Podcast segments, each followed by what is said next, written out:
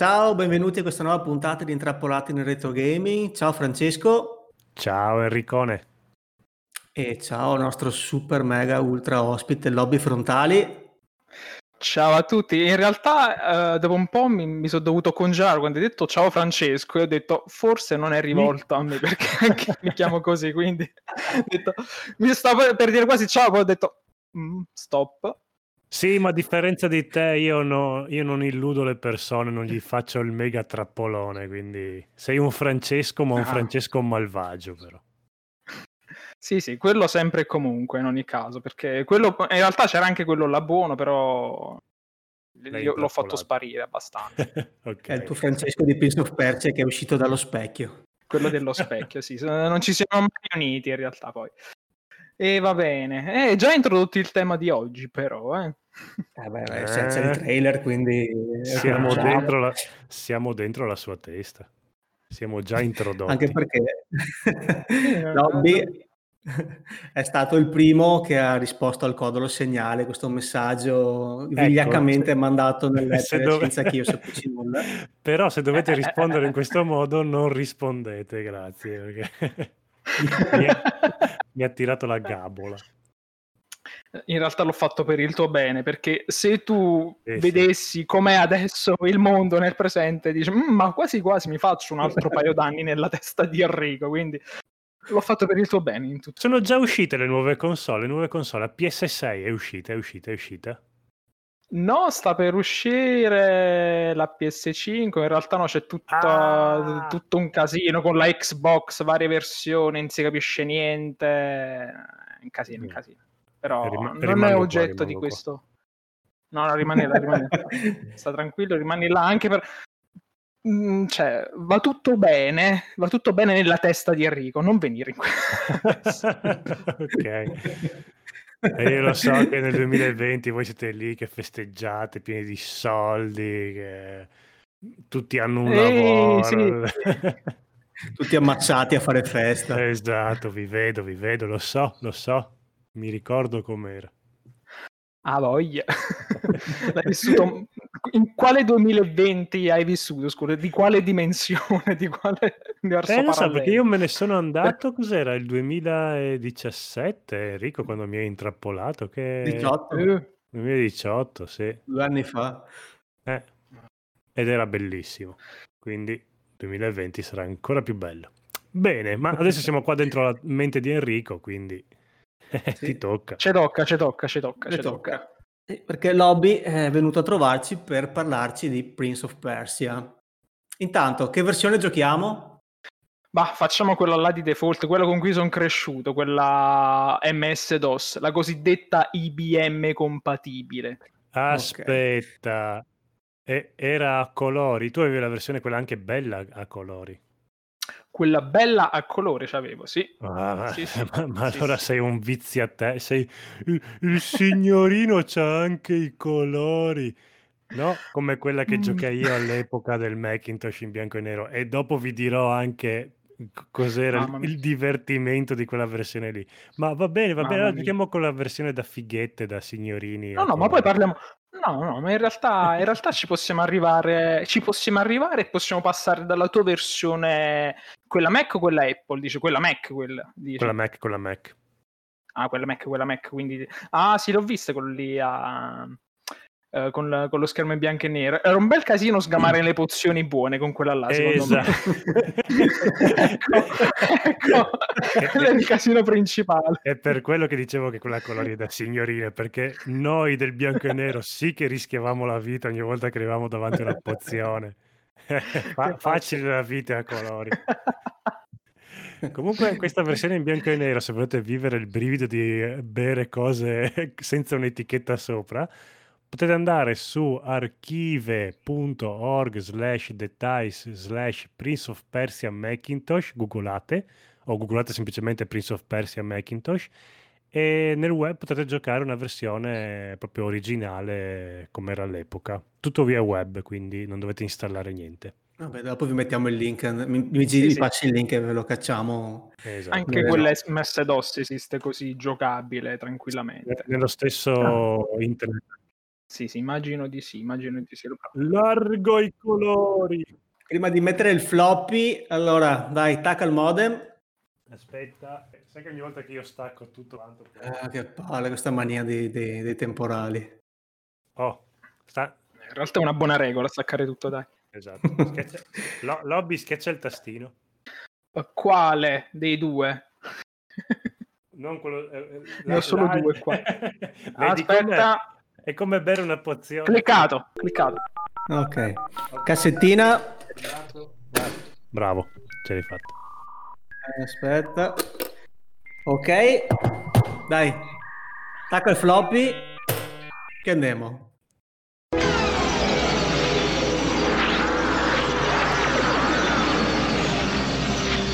Oh, nei floppy ah. si doveva soffiare? No. Devi no. solo metterlo dentro. Preferibilmente no, non si soffiava.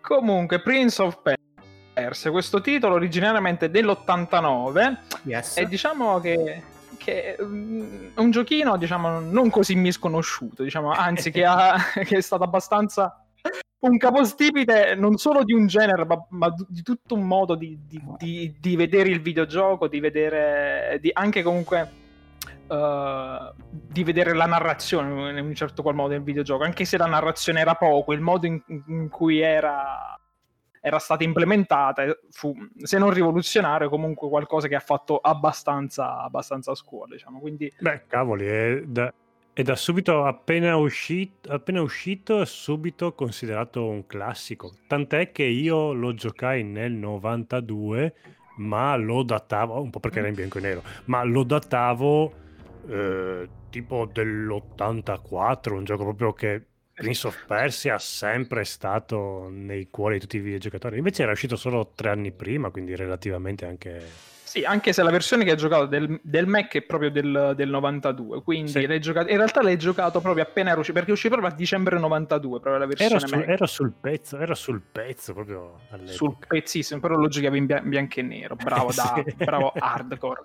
esatto. diciamo, non, si può, non si può non parlare di Prince of Persia senza parlare del, del suo creatore, diciamo, è quasi indissolubile un pochino il, il parlare del, del gioco, come è stato sviluppato e, e tutti i tutto quello che ha dovuto affrontare il, pro, il povero, in realtà non più tanto povero dopo l'uscita di Prince of Persia, Jordan Mechner. E allora parliamo un pochino un po' di biopic veloce, se, se vi va, eh? Assolutamente certo sì.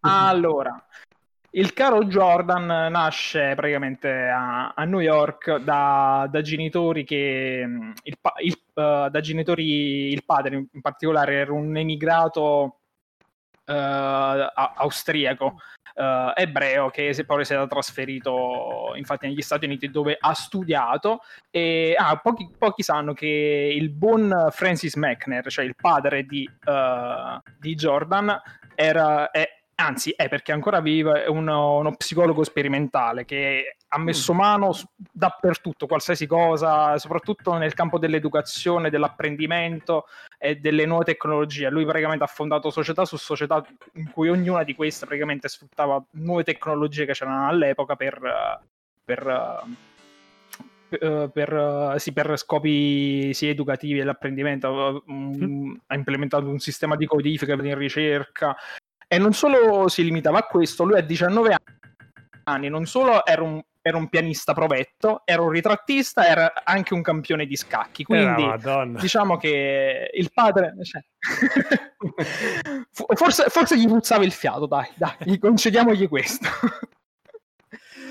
Invece la madre di, di, di Jordan era, diciamo, più che una programmatrice, uno che ha, ha programmato, diciamo, nel, ne, nella sua vita. Infatti lui era nato in cui si trova praticamente in cantina tutti questi sistemi vecchi de, de, degli anni 60 non funzionanti e, e che lui praticamente non, non, poteva usare. Quindi, diciamo, uh, nel, nel, nell'ambiente dove era nata era abbastanza diciamo, culturalmente stimolante, diciamo così. Il padre è iperdottore, magnifico, geniale, la madre programmatrice e lui non, non, non poteva uscire scemo. Diciamo meglio, c'erano molte poche probabilità che potesse uscire fuori deficiente. Eh, lui, vabbè, si iscrisse alla... Lui aveva frequentato soprattutto... ha frequentato poi la, la Yale University dove ha studiato Cina, mi pare. E vabbè, in ogni caso, lui ebbe il suo primo. Lui era un, un fanatico comunque delle, de, degli arcadi, gli arcadi che c'erano all'epoca, cioè Asteroids, Space Invaders, questi qua praticamente dei giochi noiosi e brutti, diciamolo a tutti. No. Però all'epoca erano belli e divertenti perché quelli c'erano. Esatto. Diciamo questa passione dell'informatica in realtà non tanto gli aveva passato la madre, perché avevo detto c'aveva tutti questi sistemi che pure magari usava il padre nelle sue aziende, però erano tutti i sistemi dismessi. Praticamente alla sua casa era la discarica dei, dei, dei computer che usavano loro per lavoro. Quindi in realtà lui le prime mani uh, a battere codice. Sì, la sua casa l'avevano usata anche per uh, liberarsi delle copie di E.T. l'extraterrestre, mi sembra anche non lo so, un angolino, un angolino per dedicato, secondo me c'era, c'era. c'era. Diciamo inizia a battere codice più che altro quando era alle high school, le, le, le, corrispondenti superiori, diciamo qua, perché praticamente aveva questa, questa docente di matematica che Uh, aveva lì un, un, un, computer in cui praticamente servono solo per registrare tipo i voti, una sorta di database della scuola, però in cui non ci poteva mettere più di tanto mano perché in realtà la, la professoressa uh, non glieli faceva, cioè gli insegnava informatica poco alla volta, però non, non glielo faceva toccare sti, questo, questo, computer. E, o meglio, c'era un manuale proprio di come manuale di informatica praticamente non glieli faceva vedere quello che sospettava lui è che mm. praticamente che si era ritrovato a dire tu devi insegnare informatica ma io non so un cavolo di informatica quindi magari studiare le cose poco alla volta dice queste se, se, se sgamano cose più di me meglio di, meglio di no. Però eh, trovavo un, un, modo di corromperlo. Lui e i suoi amici praticamente gli facevano dei piccoli favori tipo gli preparavano dei biscotti gli facevano dei servizi. Ok potete, potete leggere 20 minuti potete stare 20 minuti col computer. Ok vi posso dare disponibilità di questo manuale. Tipo con gli amici di, si organizzato, tu leggi un capitolo, tu leggi un altro, tu leggi un altro, e tipo insieme si mette tutti libro praticamente. E, e, inoltre questa professoressa gli spacciava anche le, i, i, i, giochi, gli spacciava anche i giochi, cioè questa, questa scatola di mm. con, uh, questa scatola di scarpe piena di giochi di giochi di giochi trafugati, diciamo, giochi non, non molto originali, diciamo così. ok. sì. Poi il suo primo vero computer però fu il leggendario Apple II. Oh. Eh, che lui si comprò, diciamo, diciamo che i genitori erano molto supportivi su di lui, però dissero papà voglio l'Apple II. Bene, va a faticare e tu cazzo tu, cioè vai a lavorare e te lo compri. cioè, erano molto supportivi, sì, cioè, nel senso, sì, sì, erano molto supportivi, nel senso, va, va, bene, lo puoi avere, però te lo compri con i soldi tuoi, cioè io non sgaggio niente, devi, devi, imparare a campare da subito. È stata una bella lezione, infatti gli è servito molto a questo da subito. Uh, si comprò questo Apple 2 e finalmente poteva avere questo computer che in realtà prima cioè, ce l'aveva un suo amico e lui trova sempre una scusa per andare a casa del suo amico a, a scancherare col computer. E la mamma di sto suo amico non era tanto contento che si trova sempre sto tizio. Tipo ciao ciao ciao c'è Giorgio. Sì sì c'è Giorgio. Ciao ciao, ciao mamma c'è il, c'è il computer acceso. Sì sì ah ciao ciao ciao finalmente c'è questo computer tutto per sé. Ah che ci posso fare? Inizio un pochino a scancherare e disse ma quasi quasi ci faccio, posso fare dei giochi e iniziò comunque anche a cioè, finalmente con quel manuale gli serve qualcosa iniziò a comprare anche degli altri manuali per studiare un pochino il linguaggio il, soprattutto il, l'Apple 2 praticamente usava, usava l'assembly proprio un linguaggio, un linguaggio molto molto basico. Non sono un esperto di linguaggi di, di, informatica a questo punto, quindi piuttosto di dire cavolate che poi qualcuno mi può redarguire, i professoroni più o meno stimati, mi fermo a dire queste cose. e... Ormai sono spaurato, sono spaurato. Ma quale spaurato? E... I primi giochi che iniziava a fare, in realtà lui comunque era um, i giochi come, ripetiamo, i giochi per definizione all'epoca erano quelli là, i, erano i cabinati, Space Invaders, quello che abbiamo detto. E lui mh, cercava comunque di uh, riprodurre, di fare tipo la cover dei giochi, okay. uh, battendo, battendoli in assembly sul, sull'Apple 2. E, tra i vari giochi lui riuscì anche a fare praticamente, ma ci mise tipo davvero un anno e mezzo, una copia praticamente identica di quello che era, di quello che era Asteroids. Praticamente, ma tipo ci si ci metteva davvero con con la, a ricopiare proprio gli, gli, asteroidi che fossero identici, l'astronomia identica, eh, identica, scusate, ogni tanto perdo l'uso del linguaggio. E dopo un anno e mezzo lui riuscì a fare questa copia praticamente identica uh, alla, versione, alla, versione, del cabinato e, disse, e cercò di, comunque di farla pubblicare. Um, glielo provò a pubblicare una società del, dell'Oregon, ora non mi sfugge il nome. Solo che gli disse: Ah, bellissimo, figata. Ok, teccati subito 400 dollari. Ora vediamo ci facciamo i meglio soldi con questa lui tutto contento, sì, che bello. Dopo un po' gli arriva una chiamata e disse: eh, solo, mm, Sì, tutto bene, tutto a posto, solo che l'Atari ci ha mhm. intimato a. Uh, a, a, cambiare qualcosa dice che, che, è troppo uguale, un po' troppo uguale. Potresti cambiare la forma degli asteroidi? Lui disse: Cambiamo sta forma degli asteroidi e cambiò la forma degli asteroidi. Glielo rinvio perché all'epoca giustamente le cose avvenivano tutte per posta, è inutile dirlo. Quindi passavano mesi e mesi settimane, oh, ma più settimane che mesi, non, non c'erano le carovane, cioè c'erano ancora, c'erano i treni, dai, chiaro. Uh, tutto a posto, lo richiamano Drin, che cos'è stavolta? No, niente, che potreste anche cambiare la forma dell'astronavina. Cambiamo la forma dell'astronavina perché se no, se no l'Atari ci fa il culo. Sì, ok, cambia la forma dell'astronavina. A posto e lo rimanda. Ok, speriamo che me lo pubblicano stavolta. Drin Drin, ciao Giorno, tutto a posto, solo che l'Atari ha detto potresti togliere lo sparo, allora ho detto no, no, vai giù, basta. ciao, abbiamo scherzato, arrivederci, non fa niente, no, no, va bene così, non lo pubblico, mi sono divertito, vabbè. Sì, Drin Drin, potresti restituirci 400 dollari? Lì tipo da una parte c'è loro a telefono, dall'altra via il padre disse vogliono, i soldi te, vogliono di nuovo i soldi, che faccio? Glieli do indietro, disse il padre. No, ma che si scema. Ah, detto, no, hanno sbagliato il numero. Eh, Sorry, no, no, no, no, ho sbagliato il numero, no, no, no, no, io, noi, fate, no, ciao. E niente, un anno e mezzo buttati per 400 miseri dollari e vabbè. Allora lui comunque rifece comunque una versione molto più elaborata stavolta di, uh, di, uh, di Asteroids e la chiamò Death Bounce. Mm. Questa volta provo a pubblicarla e la invio alla Brudenband, questa grande multinazionale all'epoca che, che ricordiamo anche per aver uh, pubblicato gioconi che in realtà poi vedremo come hanno influenzato Prince of Persia come Load Runner, uh, Castles, The Castles of Dr. Creep e anche di tutta la serie di Carmen San Diego, Mist. Mm sì, sì, perché si occupava anche dei giochi, di giochi a sfondo educativo.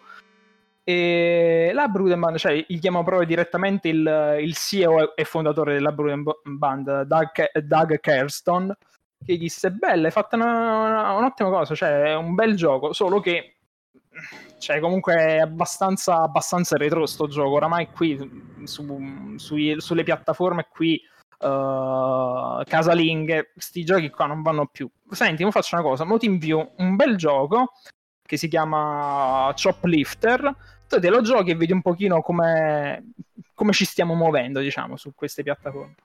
Gli invierò questo gioco che è un gioco praticamente di un, un elicottero, un, un, gioco di elicotteri in cui, vabbè, spara ai nemici, ma devi salvare anche degli ostaggi a un certo punto. La cosa straordinaria per, per, Jordan è che mentre per esempio i, i giochi cabinati erano giochi infiniti, diciamo, in cui l'obiettivo era fare il, il punteggio più alto rispetto agli altri e, e, che erano sufficientemente difficili che tu, cioè lo scopo era che, che dovevano ingoiare monetine su monetine questa logica cioè, era piuttosto inutile per un sistema casalingo. Cioè, una cosa è che tu sganci monetine su monetine, un'altra cosa è che tu sganci 30-40 dollari per comprare un gioco, non vuoi mm. questa cosa, cioè vuoi un'esperienza diversa.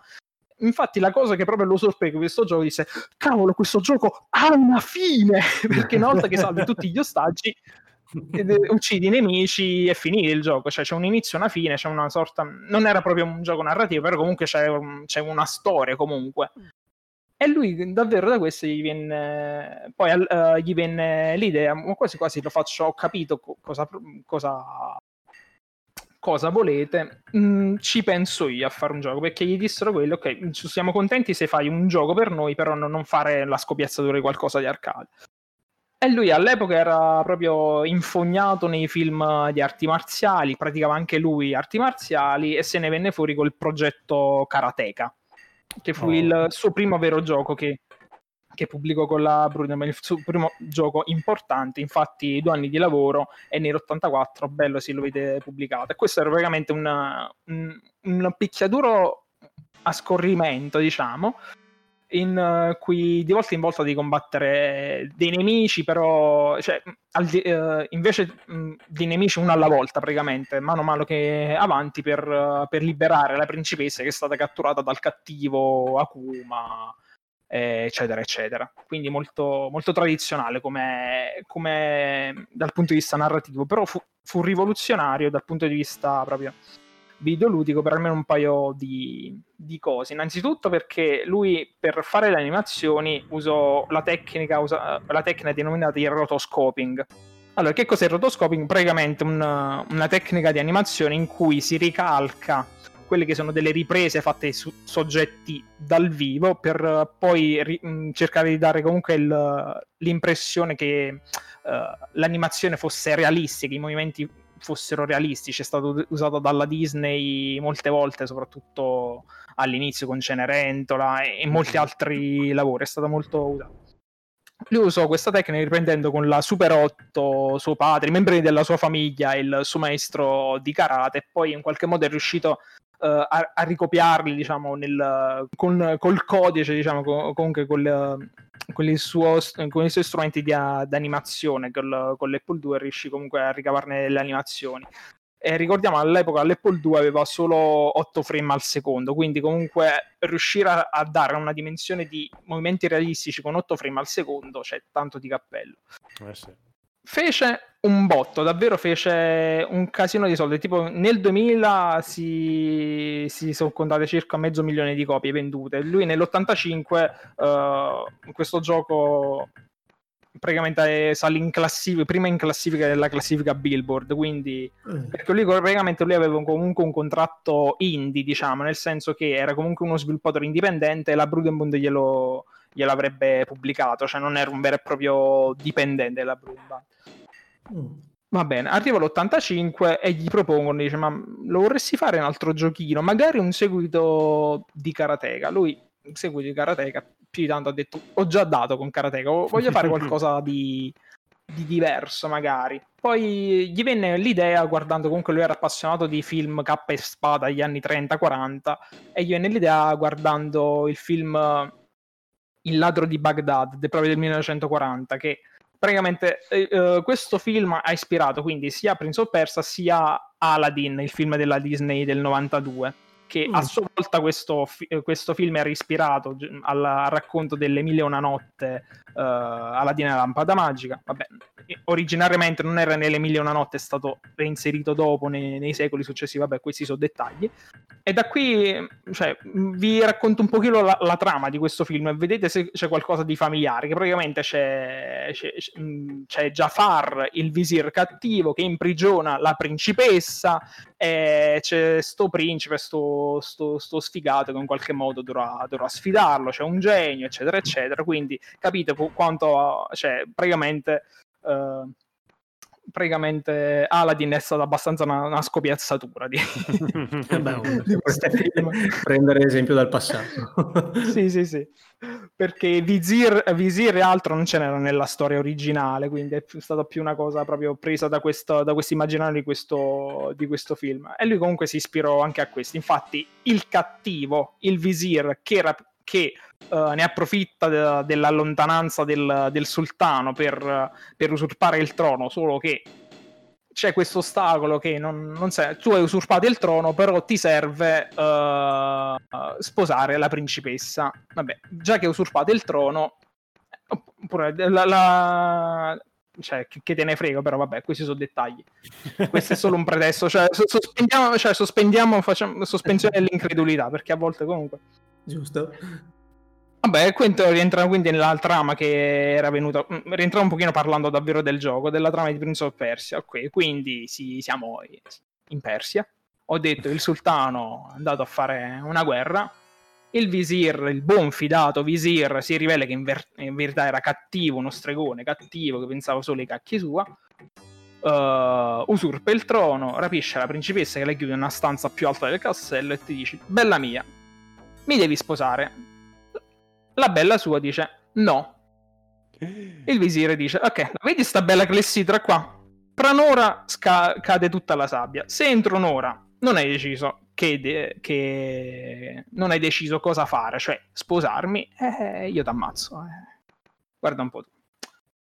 Il senso di tutto questo, cioè ammazzala direttamente se non ti serve, è solo una scusa che te, te, te, te, vuoi intortare la principessa, cioè non ci sono altre scuse, dillo, Vabbè, se dillo chiaramente. sistemare, non è che... eh vabbè.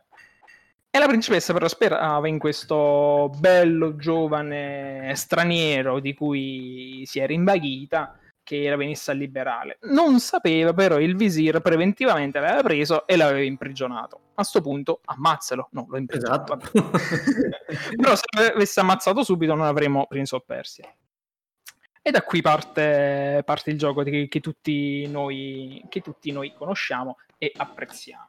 In realtà lui, lui gli piaceva queste cose, però eh, l'idea proprio del setting orientaleggiante del Mille una notte venne da uno che lavorava alla Brudenband, un certo Jim Portwood, uno, che, uno di, dei creatori proprio di, di Carmen Sandiego e aveva lavorato anche come animatore alla Disney e invece proprio il nome, eh, il nome Prince of Persia gli venne dal suo, pro, eh, dal suo, primo product manager, un certo Ed Bernstein, che gli disse, vabbè, non sappiamo come chiamarlo, chiamiamolo per ora come, come titolo provvisorio Prince of Persia. Mm-hmm. Non è stato quello provvisorio, vuoi per pigrizia, vuoi perché alla fine ci saranno affezionati, vabbè, lasciamo Prince of Persia. E, anzi, no, no, non da Ed Bernstein, da Ed Badasov, una, un'altra persona, però vabbè, troppi Ed in questa Bruden Band ci lavoravano. E le prime cose che, che, cerco di fare, lui comunque voleva. Mh, la prima cosa su cui ha iniziato a lavorarci è stato proprio sul, sulle animazioni. Proprio, e quindi ha ripescato un attimo questa tecnica del rotoscoping. Però, uh, diciamo il perché. Lui voleva fare tutta questa cosa sofisticata del rotoscoping, non tanto perché voleva. Uh, voleva raggiungere nuove vette, voleva esplorare nuovi territori, ma perché Jordan si cacava il cazzo di fare l'animazione e i disegni a mano, con pixel per pixel, proprio, ma si cacava proprio cazzo. Allora ho detto no, piuttosto mi invento questo sistema ultra arzigogolato per implementare le... che ora ad esplorare per, per, fare le animazioni, piuttosto che, che mettermici su e disegnare le cose e fare le cose a, a manina, quindi... E lui praticamente lui uh, nell'ottobre 85, uh, le, o meglio, comprò una, all'epoca una rivoluzionaria telecamera, uh, videocamera VHS, all'epoca le VHS erano appena uscite nel sì, metà anni 80, per la somma di ben 2500 dollari, che erano mica, mica bri- bris- sì, sì, all'epoca non so con l'inflazione adesso quanto potrebbero corrispondere, comunque era, era davvero un rene e un polmone insieme. Beh, almeno. anche adesso pagare 2000 euro una videocamera ci pensa. Sì, 1500 dollari, bah, chissà quanto costava. 2500 dollari, però andò a risparmiare su, su chi andò, andava a essere ripreso. Praticamente lui riprese suo fratello nel parcheggio della scuola vicino casa, il parcheggio della, del Reader's Digest, un quotidiano statunitense, un giornale statunitense comunque. Lui infatti dice non era il più grande degli atleti perché comunque lo riprese mentre si arrampicava, saltava, correva, si sfracellava a terra. Non era il più grande degli atleti, però almeno non lo dovevo pagare. Beh, io se, vi dico, se voi nel presente cercatevi i video di suo fratello perché sono troppo belli. Sì, sì sono troppo, troppo, troppo belli. Di suo fratello vestito di bianco che sì. saltava, andava in, in giro. E poi, però, uh, Jordan, ok, abbiamo finito le riprese Ok, siamo ancora nei 30 giorni di garanzia. Prese e rispedì indietro la telecamera e si fece restituire i soldi. là. là, questo tocco di classe, va. Pezze- essere pezzenti negli anni 80. In realtà no, perché comunque iniziano ad arrivare le royalties da, da Karateka che stava vendendo abbastanza e quindi i soldi un pochino ce li aveva. Quindi comunque, gli, ripeto, gli riproposero comunque questo contratto, non contratto, in cui comunque lui rimaneva indipendente, gli, uh, gli avrebbero pagato un, un, un, development fee, cioè giusto alla, alla, fine dello sviluppo gli avrebbero dato 4.000 dollari e poi avrebbe goduto delle relative royalties, tipo erano settate all'8%, vabbè non ricordo, questi sono dettagli inutili questi. Quindi praticamente lui però dissero, però vieni da noi a lavorare, cioè sarai um, se, uh, se, sarà praticamente un dipendente, non dipendente, nel senso stava lavorando per loro però non, non, avrebbe, non sarebbe stato un vero e proprio dipendente, diciamo. Era nero, era nero, diciamo. no, in realtà non era nero. Aveva, aveva, ripeto, questo contratto del cavolo che avrebbe, l'avrebbero pagato solo alla fine del, dello sviluppo, però alla fine dello sviluppo, ecco, quando, quando voleva lui. Quindi lui da, da New York, lui abitava una, una cittadina 40-50 km a nord di New York, Chappaqua, si dovette trasferire quindi a San Francisco, dai, a San Francisco, che è una delle città più costose degli Stati Uniti, per lavorare proprio alla, negli uffici della Brudenbank. E, ehm, lui, eh, queste, queste, animazioni del fratello, um, ci inizia a lavorare, a cercare come implementarle nel, nel Mac nel, nell'Apple 2 uh, circa un annetto dopo. Lui lavora, in, ripeto, inizia proprio dalle animazioni. E questa volta uso come, come, dopo tentativi ed errori ottimizzò quale fu la tecnica giusta da fare. Praticamente un processo davvero estenuante, lunghissimo, che praticamente dal, dall'analogico al digitale, analogico digitale. Praticamente lui ha fatto queste riprese, poi uh, le faceva riprodurre in un monitor in un, con la cassetta in un monitor in una stanza bella scura gli, da, gli, gli piazzò davanti una fotocamera 35 mm su un treppiede, fermo immagine, Fot- fotografia, frame avanti, cioè fotogramma, fotogramma avanti, fotografia, fotogramma, fotografia, fotogramma, fotografia, e così otteneva più o meno un, dei rulli di, di, 35 foto che praticamente eh, cerca, coprivano tutta una serie di animazioni. Quindi Uh, portò poi a sviluppare tutti, tutte queste foto di queste animazioni, le mise tutte belle in sequenza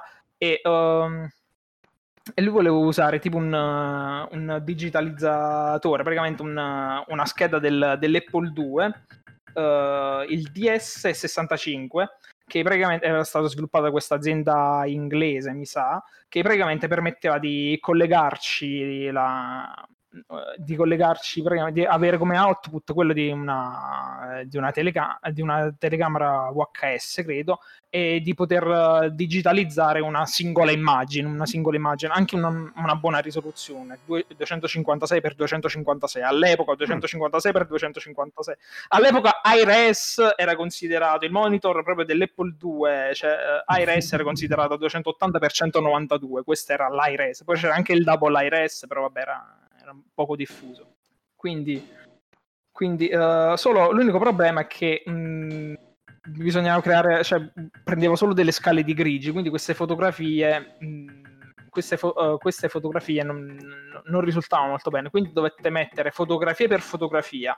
Uh, imbianchettare la sagoma del fratello con, con, con, un pennarello indelebile, fare tutto nero intorno alla sagoma del fratello, praticamente scontornarla praticamente così, poi mettere tutte queste immagini ritagliate in sequenza, fotocopiarle in modo che avesse un foglio giusto con tutte le immagini in sequenza, poi posizionare questo foglio su, un, su uno stand per animazioni, piazzarci sopra la, la telecamera e digitalizzarla, cioè trasportarla sul, finalmente su Mac. Però l'unico problema è che comunque la, la risoluzione del, del Mac, del, dell'Apple, mi confondo sempre, dell'Apple 2 era comunque inferiore rispetto alla risoluzione, cioè, ripeto, era mm-hmm. 280x192, le foto erano 256x256, poi non riusciva neanche davvero a ridurle, non c'era possibilità di ingrandirle e ridurle, quindi comunque dovette lavorare comunque un bel po' per, nello strumento, nel, nel, programma di animazione che avevo, di, di, scontornare comunque tutte queste figure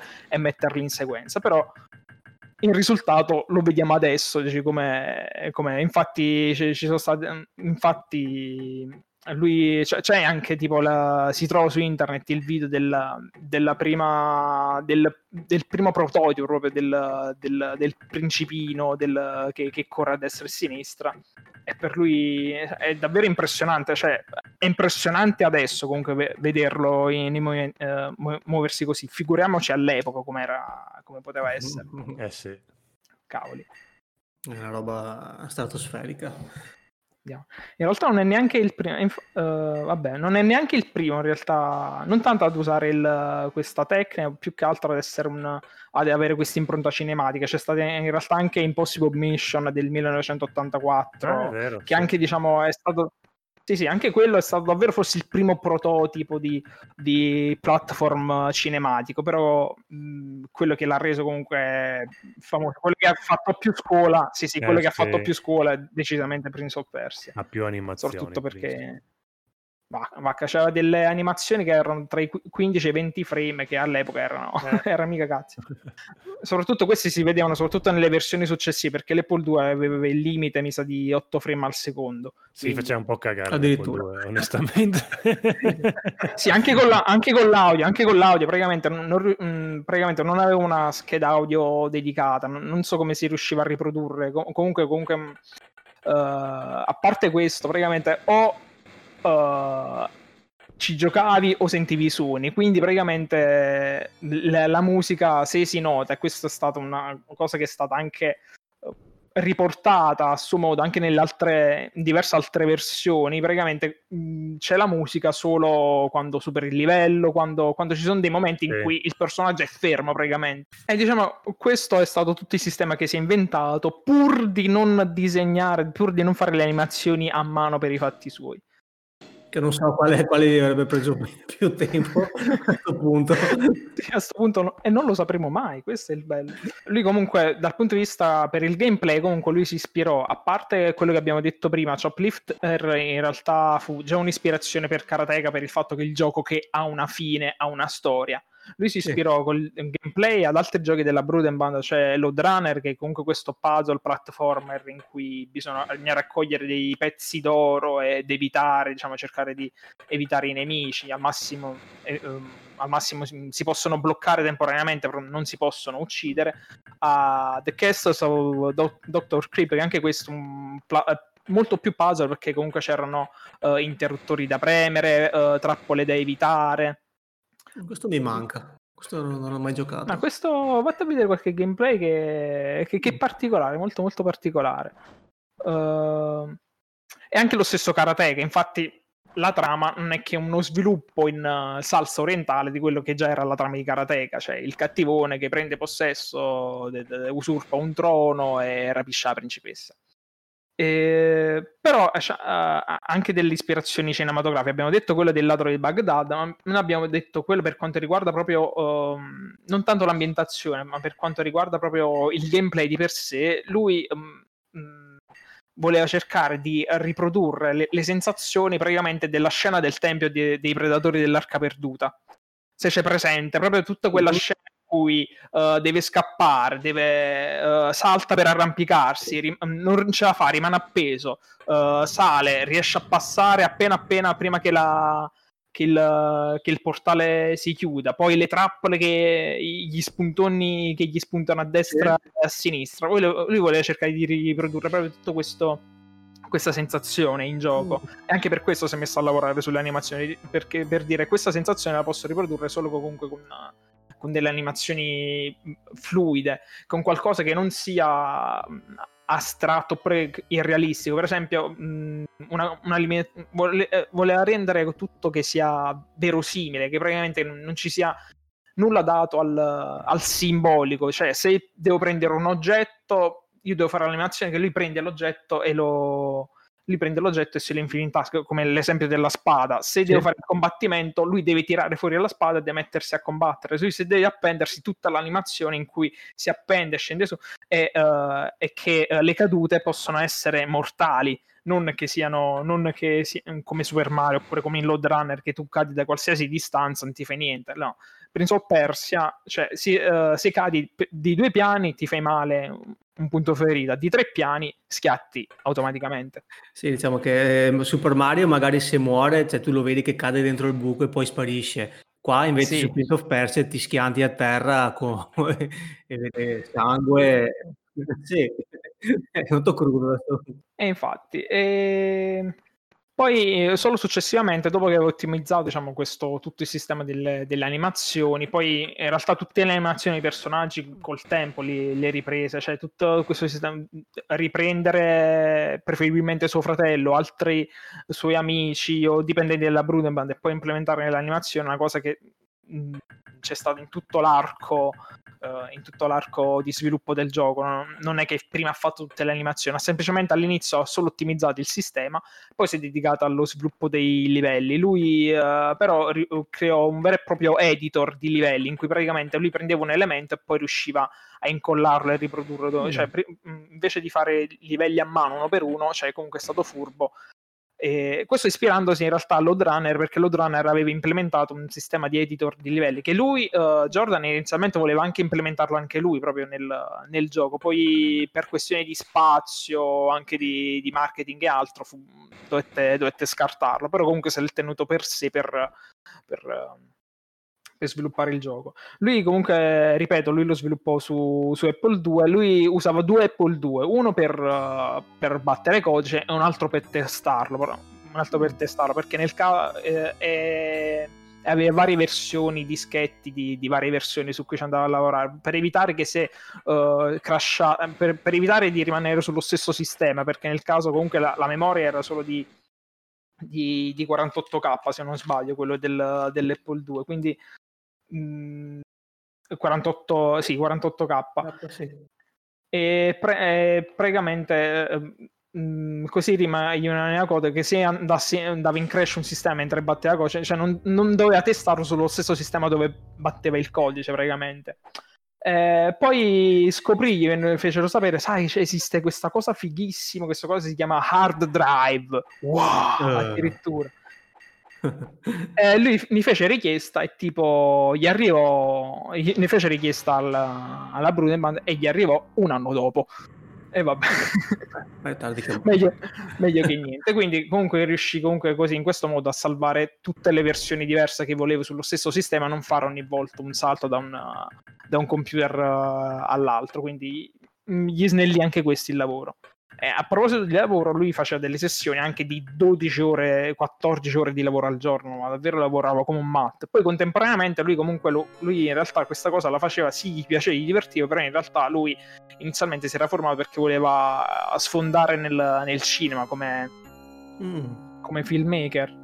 E infatti lui per un bel po' di tempo interruppe il gioco per dedicarsi a delle sceneggiature che stavano un pochino girando negli studios, uh, era quasi arrivato al, sull'orlo di, di farsele produrre, poi alla fine non se ne fece niente. E lui, questo in realtà mh, sempre ha avuto questa, aveva scritto diverse sceneggiature, però in particolare tra, tra l'87 e l'88 lui si fermò proprio per otto mesi, non, non sviluppò il gioco per dedicarsi a quest'altro suo, su, sua passione, in realtà che voleva essere il suo lavoro principale. Poi dopo otto mesi ci ritornò e praticamente si ricordava come, che, non si ricorda neanche come si chiamava il gioco, però tipo due o tre giorni, tipo due, due, tre giorni ci, ci rimise mano di nuovo. E... tutto il processo di produzione di Prince of Persia, quindi quanto, quanto tempo ha preso?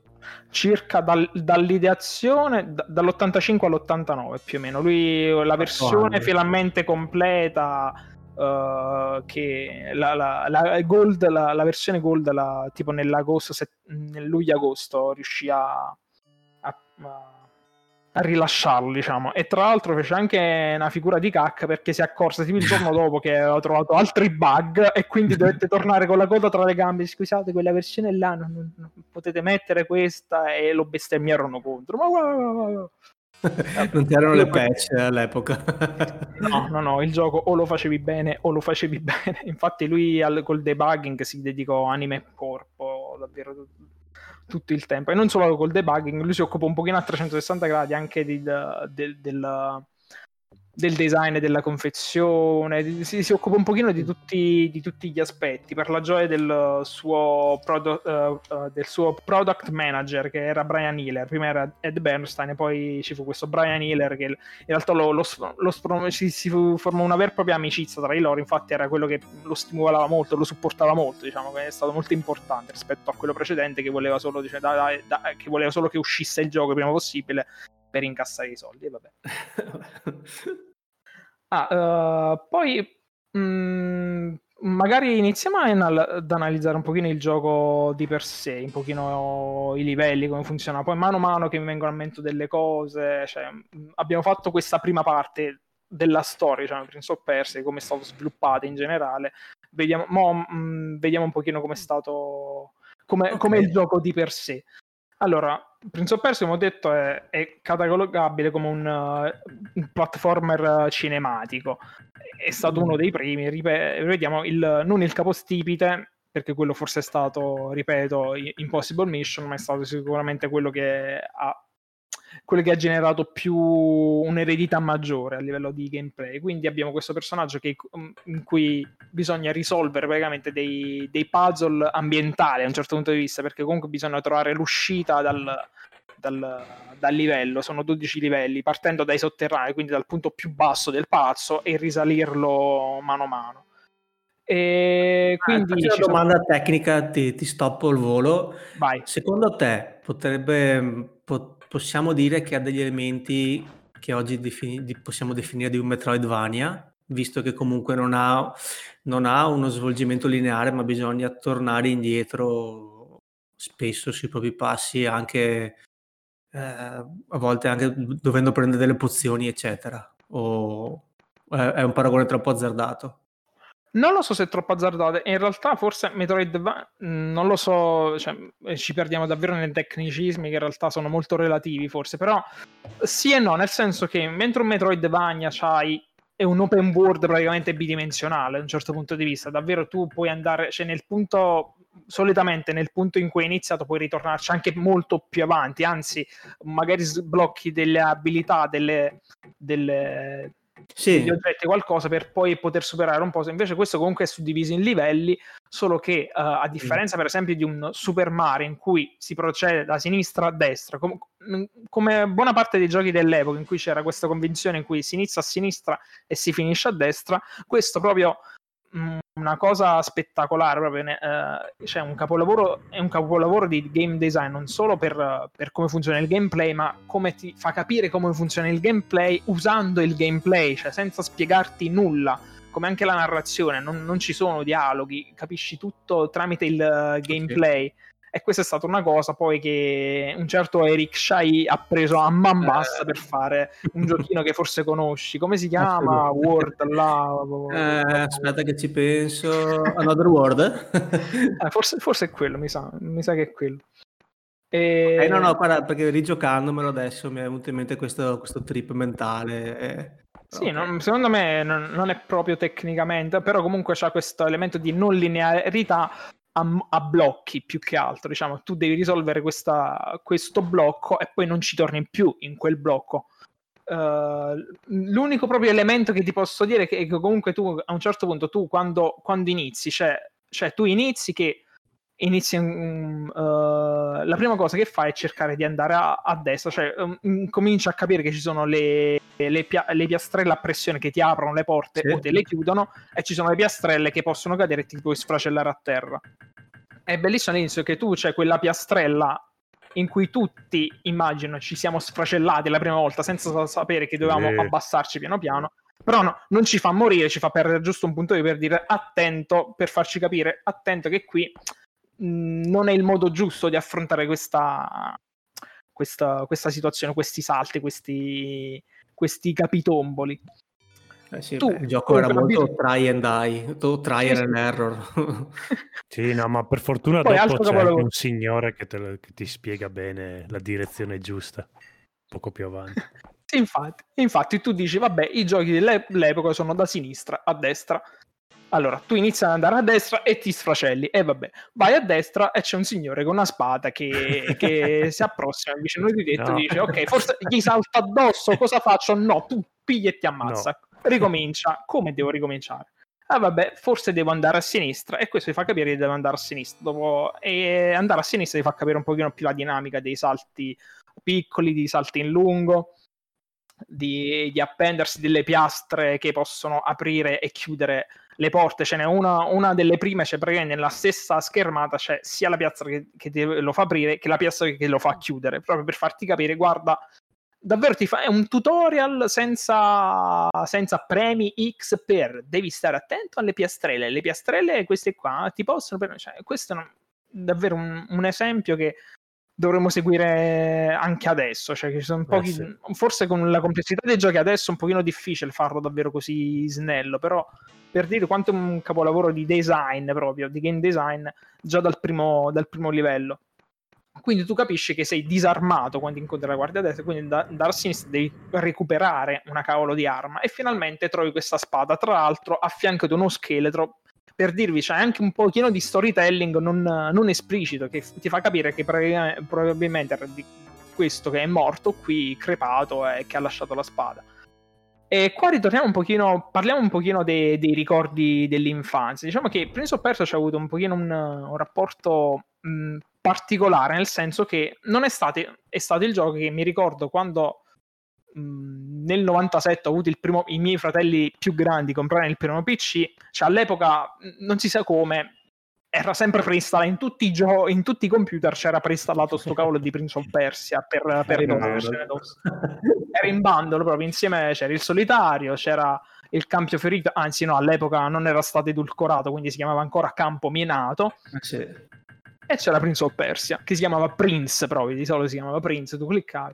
E mi ricordo con mio fratello che ci giocavamo solo che n- n- non conoscevamo i tasti, quindi a sfracellarci ci sfracellavamo sempre, quindi non avevamo capito ancora che dovevamo passarci.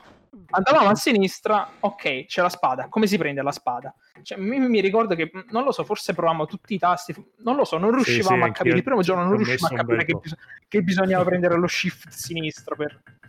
Il giorno dopo ci riuscimmo, capimmo, quindi andammo da, da sta cavolo di guardia, ci fece il culo un paio di volte e poi riuscimmo a superare il, uh, finalmente riuscimmo a superare il primo livello.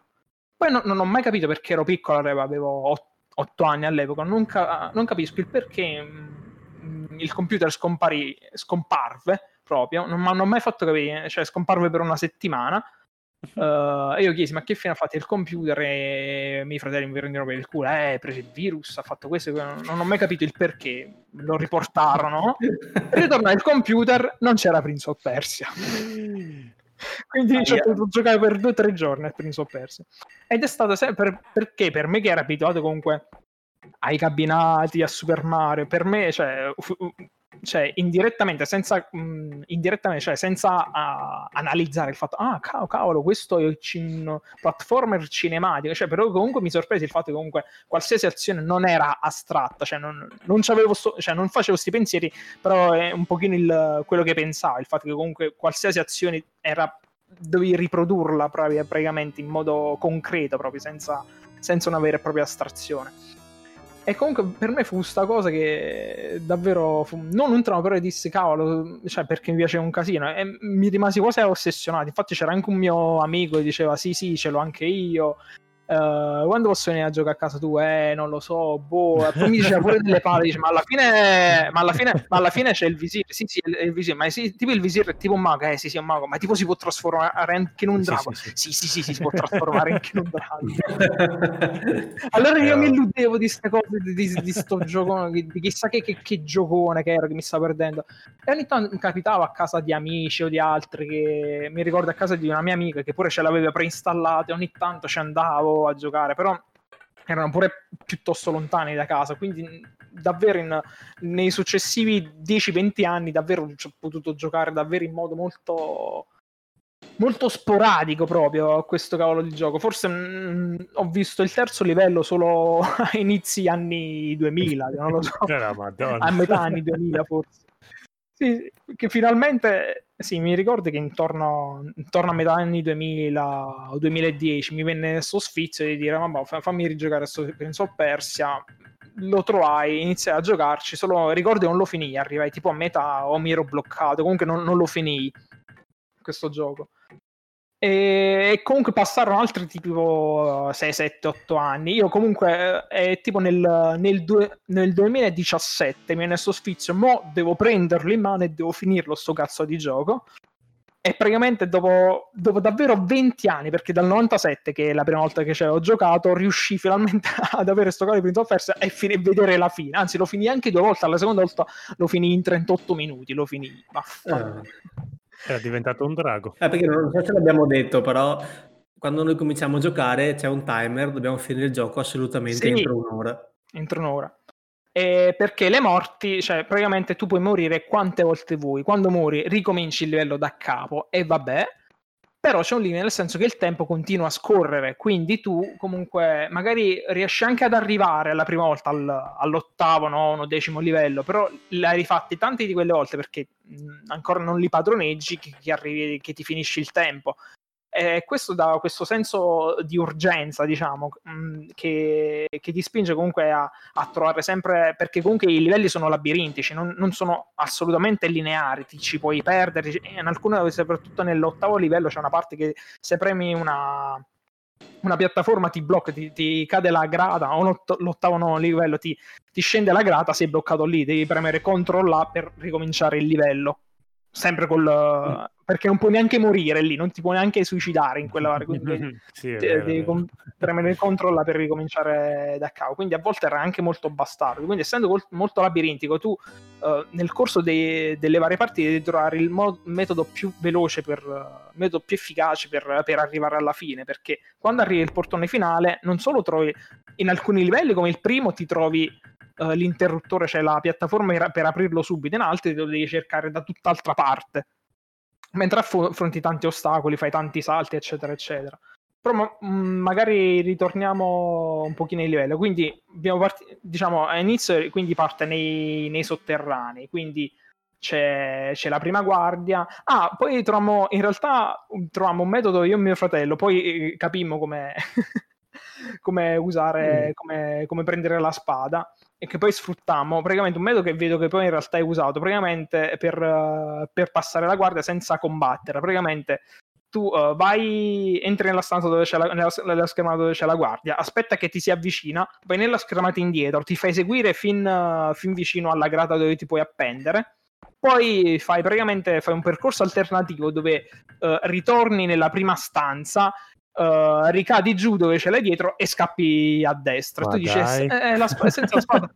sì, sì, è senza, sp- è senza la spada come fai? Nel secondo livello ce l'hai in automatico, quindi... Mm-hmm. Grande. Pur di non combattere. Pur di non combattere, sì. Poi, quindi, poi finisci il primo livello, ripeto, qui per farti vedere proprio di nuovo, guarda, questi sono il le scale per salire nel livello successivo, però devi trovare l'interruttore che te, per adesso lo mettiamo qua a fianco, proprio ti devi appendere, puoi appendere anche con le mani senza salirci sopra. Uh, si apre e puoi andare avanti. Il secondo livello, sempre sotterranei, e qui iniziamo a vedere le prime pozioni velenose. Perché nel, livello, nel primo livello ci sono le pozioni curative, perché tu inizi con tre punti salute mano a mano che, che li puoi perdere o, mh, tra, o con le guardie o uh, facendo cadere piast- delle piastrelle in testa o cadendo di due piani. Se cadi di tre piani muori, se, se ti becca la guardia senza armi ti uccide subito. Qui uh, iniziamo a vedere la prima pozione velenosa e tra l'altro, e tra l'altro la prima pozione velenosa e nella stessa schermata con una pozione curativa. Quindi proprio continui il tutorial per dirti guardo, le pozioni possono essere ferro e possono essere piuma, per dirti. E qui le bestemmie, come dicevate voi, della, della versione in bianco e nero, che giustamente oh, non riesce perché eh, quelle, quelle, que, perché quelle curative hanno un, hanno un, un, fumino rosso che ti esce fuori. Quelle, quelle non curative, quelle che ti danneggiano la vita, eh, sono blu e in bianco e nero un pochino difficile eh, distinguere sì. questo, quindi deve andare davvero a sì, memoria, deve andare. Erano leggermente diverse, però era veramente una roba sì. assurda. Poi ci sono anche le prime, perché ci sono anche qui dei, dei, power up, nel senso ci sono anche delle pozioni che sono un pochino più grandi, quelle do, che si recupera la vita, che ti aumentano proprio i punti vita massimi. E ce ne sono circa 7 per un massimo tu puoi se le pre- becchi tutte puoi pre- acquisire un massimo di 10 punti vita poi per uh, quindi sono, a volte sono abbastanza, abbastanza inculate diciamo la verità. Poi terzo livello e qui c'è il primo puzzle davvero rompiscato nel senso che praticamente una granata che si attiva 4, 5, 3-4 schermate distante. Tu appena l'attivi devi fare una serie di salti, di corse per arrivare praticamente che, che tu uh, arrivi a questa grata, che ci salti e ti appendi proprio pelo pelo pelo mentre, metà, mentre si sta abbassando. Questo è proprio quel, quel feel, quella sensazione, eh, abbiamo detto prima, di Indiana Jones proprio nella sua più pura essenza proprio. Perché davvero infatti, quante volte, quante volte l'ho sbagliato quei salti, quante eh. bestemmie. Ma... e poi c'è anche un altro, il Mm, poi ci sono anche perché come trappole ci sono non solo le cadute, ci sono anche degli spuntoni che ti spuntano dal, dal, dal, dal pavimento in cui o li salti oppure ci vai piano piano perché uh, tenendo premuto shift, non mi ricordo quale tasto adesso, perché io, uh, vabbè, perché io ci ho provato a rigiocare per dire, vabbè, fammelo rigiocare, ma al secondo livello mi sono rotto cazzo, io ho detto no, ci ho riprovato di, no, in realtà poi ci, ho riprovato di nuovo, sono arrivato al terzo e basta, no, morivo troppe volte, ho detto, no, no, non sono più così vecchio. Eh, nel Max non ricordo male, c'era solo il tasto shift perché per saltare usavi le due frecce, sì. quindi facevi tutto con sì. un unico tasto. Sì, c'è anche, ah, con la barra spaziatrice ti faceva vedere il tempo, quindi sì, con esatto. col tasto shift, è vero, hai ragione.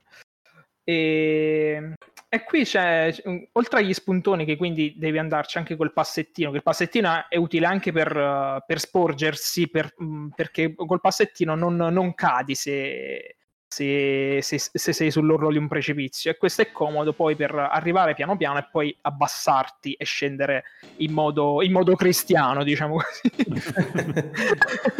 Senza schiantarti. E in questo livello c'è anche il primo boss, nel senso questo scheletro inizialmente tu ci passi e sta lì, non fa niente, in questo mucchio d'ossa. Poi attivi il, l'interruttore per aprire il portone perché si sente proprio un effetto sonoro che si apre il portone di, di, fine livello, ritorni e vedi che si anima questo scheletro che ti attacca. Tu lo attacchi, non lo puoi uccidere, nel senso non a punti vita, lo puoi solo scaraventare giù nel, in un precipizio e lo devi scaraventare per due volte, nel senso lo incontri per due volte. E quindi comunque una sorpresa perché comunque qui inizia un pochino più a vedersi l'elemento sovrannaturale perché prima abbiamo visto vabbè, che il uh, Jafar fa comparire questa, questa clessidra alla principessa così all'improvviso però ora vediamo anche uno scheletro che si anima. E tutto buio in questo dungeon freddo umido ho paura, portatemi, portatemi un'altra.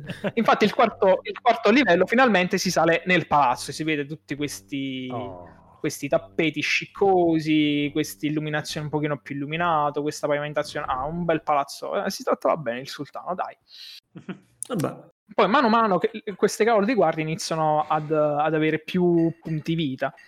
Eh, ah, qua mi viene un excursus, nel senso che lui inizialmente Jordan non, non vole, voleva fare che fosse un che non fosse combattivo come gioco, nel senso che dovessi solo cercare di sopravvivere, come, come le due ispirazioni, Castle Dr. Creep e Load Runner.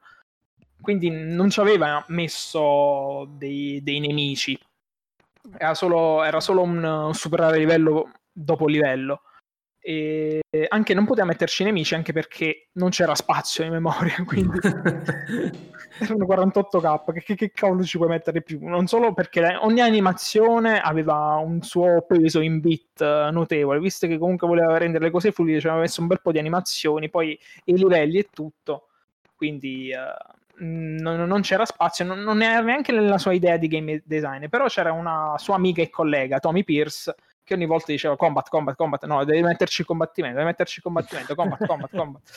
E lui, eh sì, no. e lui proprio si, si incaponiva, no, devo fare il gioco senza pacifista. Poi devo farlo pacifista e poi non posso metterlo, cioè ci sono delle eliminazioni in memoria, combat, combat, combat. No, lui insisteva che non doveva metterci combattimento, ma secondo me in realtà poi lui trovò il modo anche di, uh, di liberare un patrimonio di 12k di memoria, ripulendo un po' il codice Uh, quindi in realtà poi un pochino il, ci li poteva mettere questi combattimenti. Lui secondo me si era incaponito per dire ma, ma Pozmera era, rag- era ragione una femmina. No, basta, no. Non posso, eh, non posso mai dare... sì, sì, certo e tutti molti più sessisti. Non dove si era incaponito per questo, no, ma, ma, ma, proprio visto che io ho letto anche il, i diari che lui scriveva di produzione, c'era proprio scritto: Ma Pozmar hai ragione una femmina. C'è scritto questo proprio. Dove faccio così, in dialetto. Quale dialetto? Era, era, era newyorkese, era newyorkese questo. Ah. Eh, a New York c'erano molti immigrati, sai come.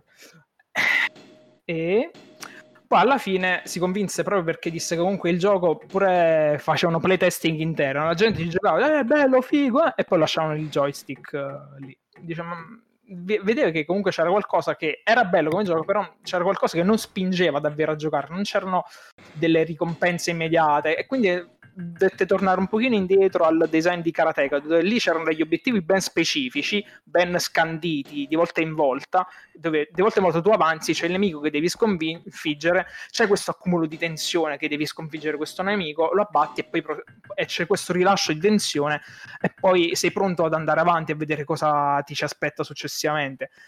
Mm, eh, Prince of Persia all'epoca, come lo stava sviluppando, era solo un superare livello dopo l'altro per raggiungere la principessa alla fine. Quindi mh, non c'erano dei, dei goal intermedi per, per, spingerti a procedere. Quindi la gente, ripeto, piaceva, ma poi lo abbandonava. E quindi in questo poi si decise finalmente a mettere sti cavolo di combattimenti. Solo lui comunque dovette capire come implementare le animazioni. L'illuminazione gli venne Uh, guardando, riguardando uno dei suoi film preferiti, sempre quei film K e Spada degli anni 30-40, Le avventure di Robin Hood del 1938, in cui praticamente c'è un combattimento tra Robin Hood, che era vabbè, Errol Flynn, contro Basil Rathbone che interpretava uh, uh, Guy Ginsburg, uh, questo assassino tipo ingaggiato per, per ammazzarlo più o meno in cui ci sono praticamente durante il loro duello ci sono 6 secondi esatti in cui sono perfettamente di profilo mentre, mentre combattono. E lui ok stop. Fotocamera 35 mm frame dopo frame scatta frame scatta e quindi hai, hai usato diciamo comunque quest'altro non con delle riprese che ha fatto lui con, con degli attori di un film di quasi 100 anni prima uh, aveva e in questo modo aveva ottenuto se- lo so- solito metodo di rotoscoping e digitalizzazione le animazioni per fare i combattimenti perché ci provò all'inizio a, fa- a, farsi riprendere lui e il suo amico e collega Robert Cook mentre facevano di scherma, però facevano abbastanza schifo loro.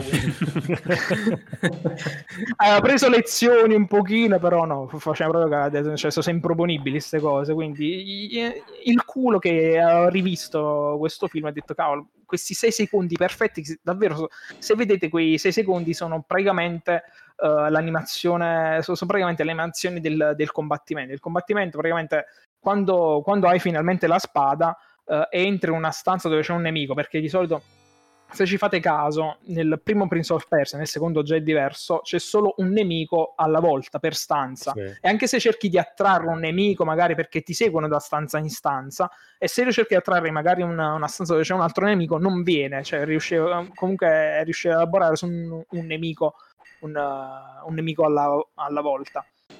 E c'erano due età, praticamente potevi vabbè, avanzare, eh, indietreggiare, para, parare e, e colpire erano molto davvero proprio cappa e spada. Era, molto, era, era, quasi un rhythm game a un certo punto di vista, perché tu devi parare, approfittare uh, di un'apertura per colpirlo. E cioè, nella sua, nella sua, essenzialità restituire comunque questa sensazione davvero di, di cappa e spada. E mm. poi, poi un altro elemento, cioè, quindi dei nemici umani permettevano comunque di qualcosa, cavolo, c'è un nemico da affrontare, cioè ti dava qualcosa che ti, che ti dava tensione, che, che, che poi si rilasciava perché poi c'era una bella fanfara quando, quando lo ammazzavi. E a proposito di, fanf- uh, di fanfara, le musiche uh, gliele fece praticamente il padre in una settimana. Gliele compose il padre una se- lui tornò lui tornò una settimana, eh, anche Karateka gliele compose il padre, lui tornò una settimana oh. a New York a casa e tipo chiuse, si chiuse col padre una settimana a casa. Dobbiamo cagare fuori sta cacchio di colonna sonora. Ok. Ah, prima il fratello, poi il padre. Sfrutta tutta la famiglia per fare il gioco. sì, poi mi pare la sorella tipo gli aveva prestato dei soldi. Ah, la sorella gli eh, prestò i soldi per comprare l'Apple 2 all'epoca, quindi ah, okay. eh, meno male che gli, vogliano, gli volevano bene, dai. Sì. Gli volevano bene come un figlio scemo. Uh, in realtà. e e, ah sì, gliela compose inizialmente uh, con l'Apple 2, cioè, la musica era abbastanza bruttina, cioè, lui, c'è un'entrata de, del, del, suo diario che dice sembra davvero de, delle rane gracidare mentre vengono soffocate sott'acqua con, de, con del cielo fanno praticamente. No, se sentite, sentite fa schifissimo non, a, a, livello di qualità, a livello di qualità, a livello di composizione c'è una musica... No, ha detto, sembra la mia collega che mi chiede di mettere i combattimenti. Ce l'aveva a morte con la collega. Combat, combat, Ah no, si volevano bene. È la sua migliore amica che poi hanno, hanno lavorato insieme anche per dei progetti successivi, quindi si volevano bene. E, um... Ah sì, quindi riuscì comunque a comporre la musica e, e, e, e seguire diciamo il eh, più che delle musiche erano dei leitmotiv, dei leitmotiv proprio seguendo, dei leitmotiv quasi wagneriani, nel senso c'è che c'è il tema del, della principessa, il tema del principe, il tema del, della clessita, dello scorrere del tempo, quello per così tutto, tutto, tutto molto efficace. C'è il, c'è il, tema di Jafar, il tema della morte in cui dobbiamo farci fa- familiarizzare subito con quel tema della morte, è quello che rimane più impresso forse, la fanfare quando vinci i combattimenti, quando superi il livello, quindi erano più, delle, delle fanf- più che delle brani lunghi, forse c'è solo quello dei titoli iniziali e quello della fine che dei, durano più di, di, di 10 secondi, diciamo come come composizione. E comunque, a parte che riesce molto a restituire proprio, ti immerge proprio, forse un po' stereotipata nel, uh, nel suo essere arabeggiante, però sono molto efficaci. Cioè, a me la musica iniziale, quando sen- ascolto la musica del, del, dell'inizio, mi vengono sempre alla pelle d'oca proprio, mm. mi piace un casino. Sì, sì, no, è, è bellissimo. Ok, sì. Quarto livello, però introduce anche anche una cosa molto importante, nel senso che a un certo punto tu attivi il, il pulsante per, per, aprire il portone, vai indietro e ti trovi uno specchio. Mm. Tu dici, che cavolo c'è questo specchio? Non c'era prima. Che devo fare? Mi ci avvicino? Non mi ci avvicino? Non riesco a superarlo. L'unico modo per superarlo, questo è un, un vero e proprio enigma, perché l'unico modo per superarlo è saltarci attraverso, cioè fare il salto di corsa e saltarci attraverso. Ma cosa succede quando ci, sal- ci salti attraverso? Dall'altra parte vedi una figura nera che poi corre dalla parte opposta alla tua.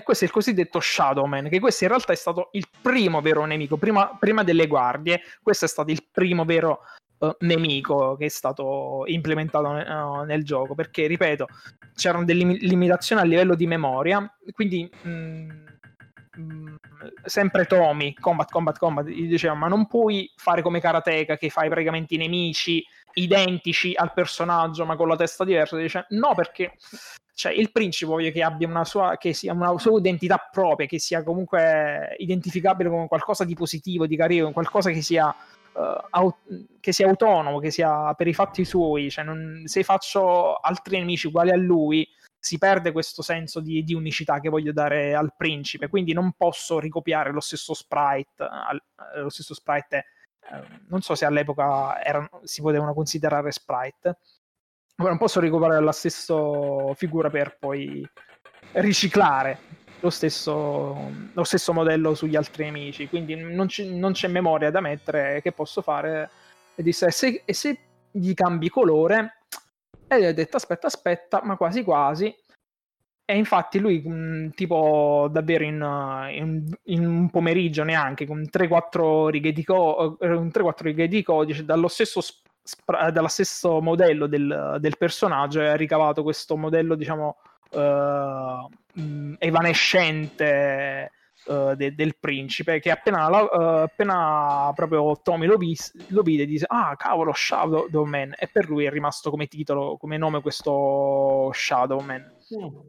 praticamente questo davvero per, raggi- per il primo nemico diciamo che è stato implementato per raggirare un pochino i limiti del, dell'Apple 2 e poi si era ritrovato, eh, e da qui era spuntata poi l'idea di questo nemico che mh, ti doveva rompere le scatole nel corso dei livelli. Infatti nel palazzo nel, nel livello dopo a un certo punto se esplori bene c'è una pozione la, della vita tu quando stai per, andare, per raggiungerla arriva Shadowman e te la ciuccia lui e se ne fugge sghignazzando ma la, la, risoluzione non faceva vedere a Leo però si vedeva che sghignazzava mentre, mentre il principe gli bestemmiava contro sì, sì, sì, no, vero, ma si vede proprio si vede un pochino proprio una, un, due pixel si vede due pixel poi con dei limiti audio non ci hanno potuto mettere le cose però vabbè. Poi finalmente si arriva al sesto livello che è sempre nel palazzo e si trova e si trova uh, un altro boss, sta cavolo di guardia sovrappeso. Quante volte mi ha fatto morire questo gattone?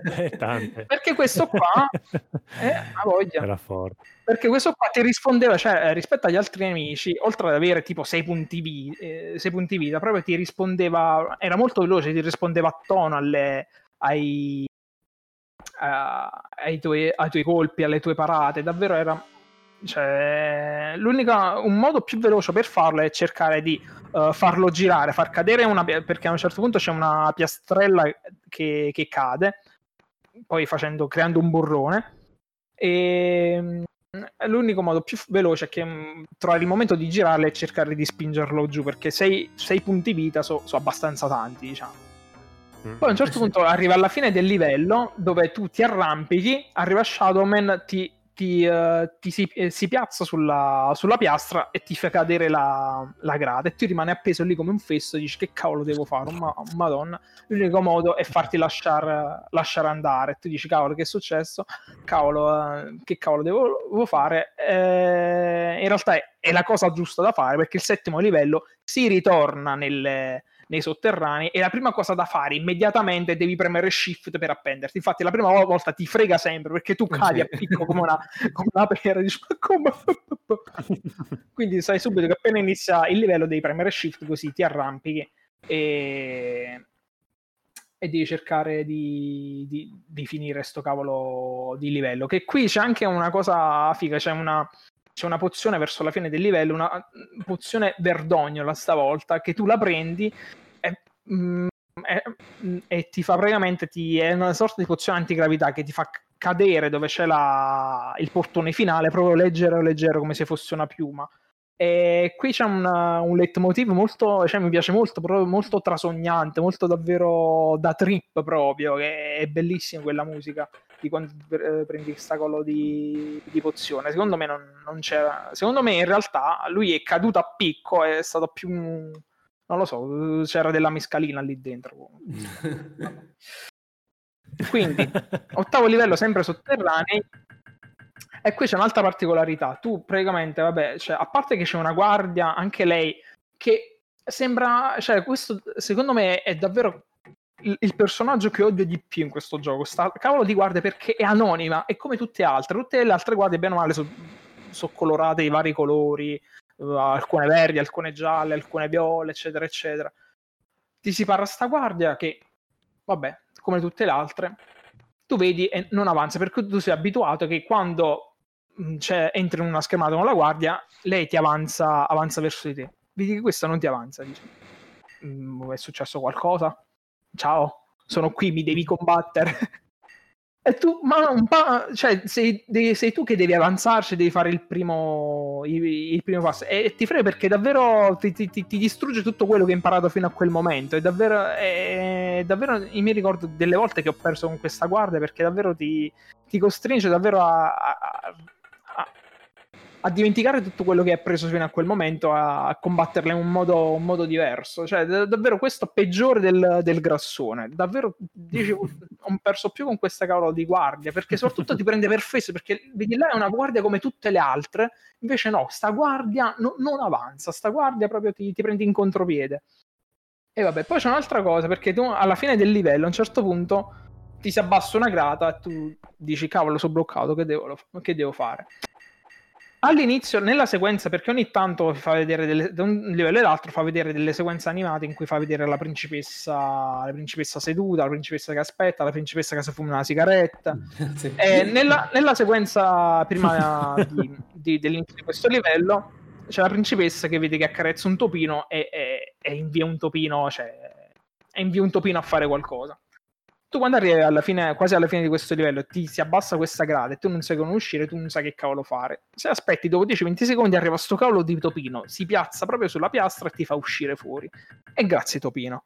Una cosa che non mi sono mai chiesto, non ho avuto mai il coraggio di fare perché è davvero un livello lunghissimo, difficilissimo. Sei quasi alla fine. L'ultima cosa che. cioè, la cosa che vuoi fare è arrivare alla fine. E, e di sic- non ho mai avuto il coraggio di dire, ma se resto fermo perché le grate dopo un po' si abbassano da sole. Se resto fermo, cosa succede? Non ho mai avuto il coraggio di farlo, quindi grazie Topino. Cioè, può darsi pure che ritorna. Ne dubito, ne dubito, perché dice, cioè, buono sì, ma fesso no, direi il Topino. Quindi... e vabbè. Nono livello sempre nei sotterranei, eppure qui c'è, c'è una to- pozione che in realtà è, un, è, una trollata a un certo punto, che sembra, sembra, sembra una pozione di quelle là alleggerenti, quelle là che ti fanno planare in realtà la bevi e ti capovolge tutto, tutto lo schermo, ti fa andare tutto sotto sopra, quindi c'è tutti i comandi invertiti e... è davvero un po' le cose. Sì, giusto per semplificare le cose. E non ho mai capito in realtà uh, perché uh, poi una volta che la prendi succede che muori, non la riprendi più perché mi pare che l'unico modo è ritrovare tipo un'altra pozione nel livello per, per far ritornare tutto normale.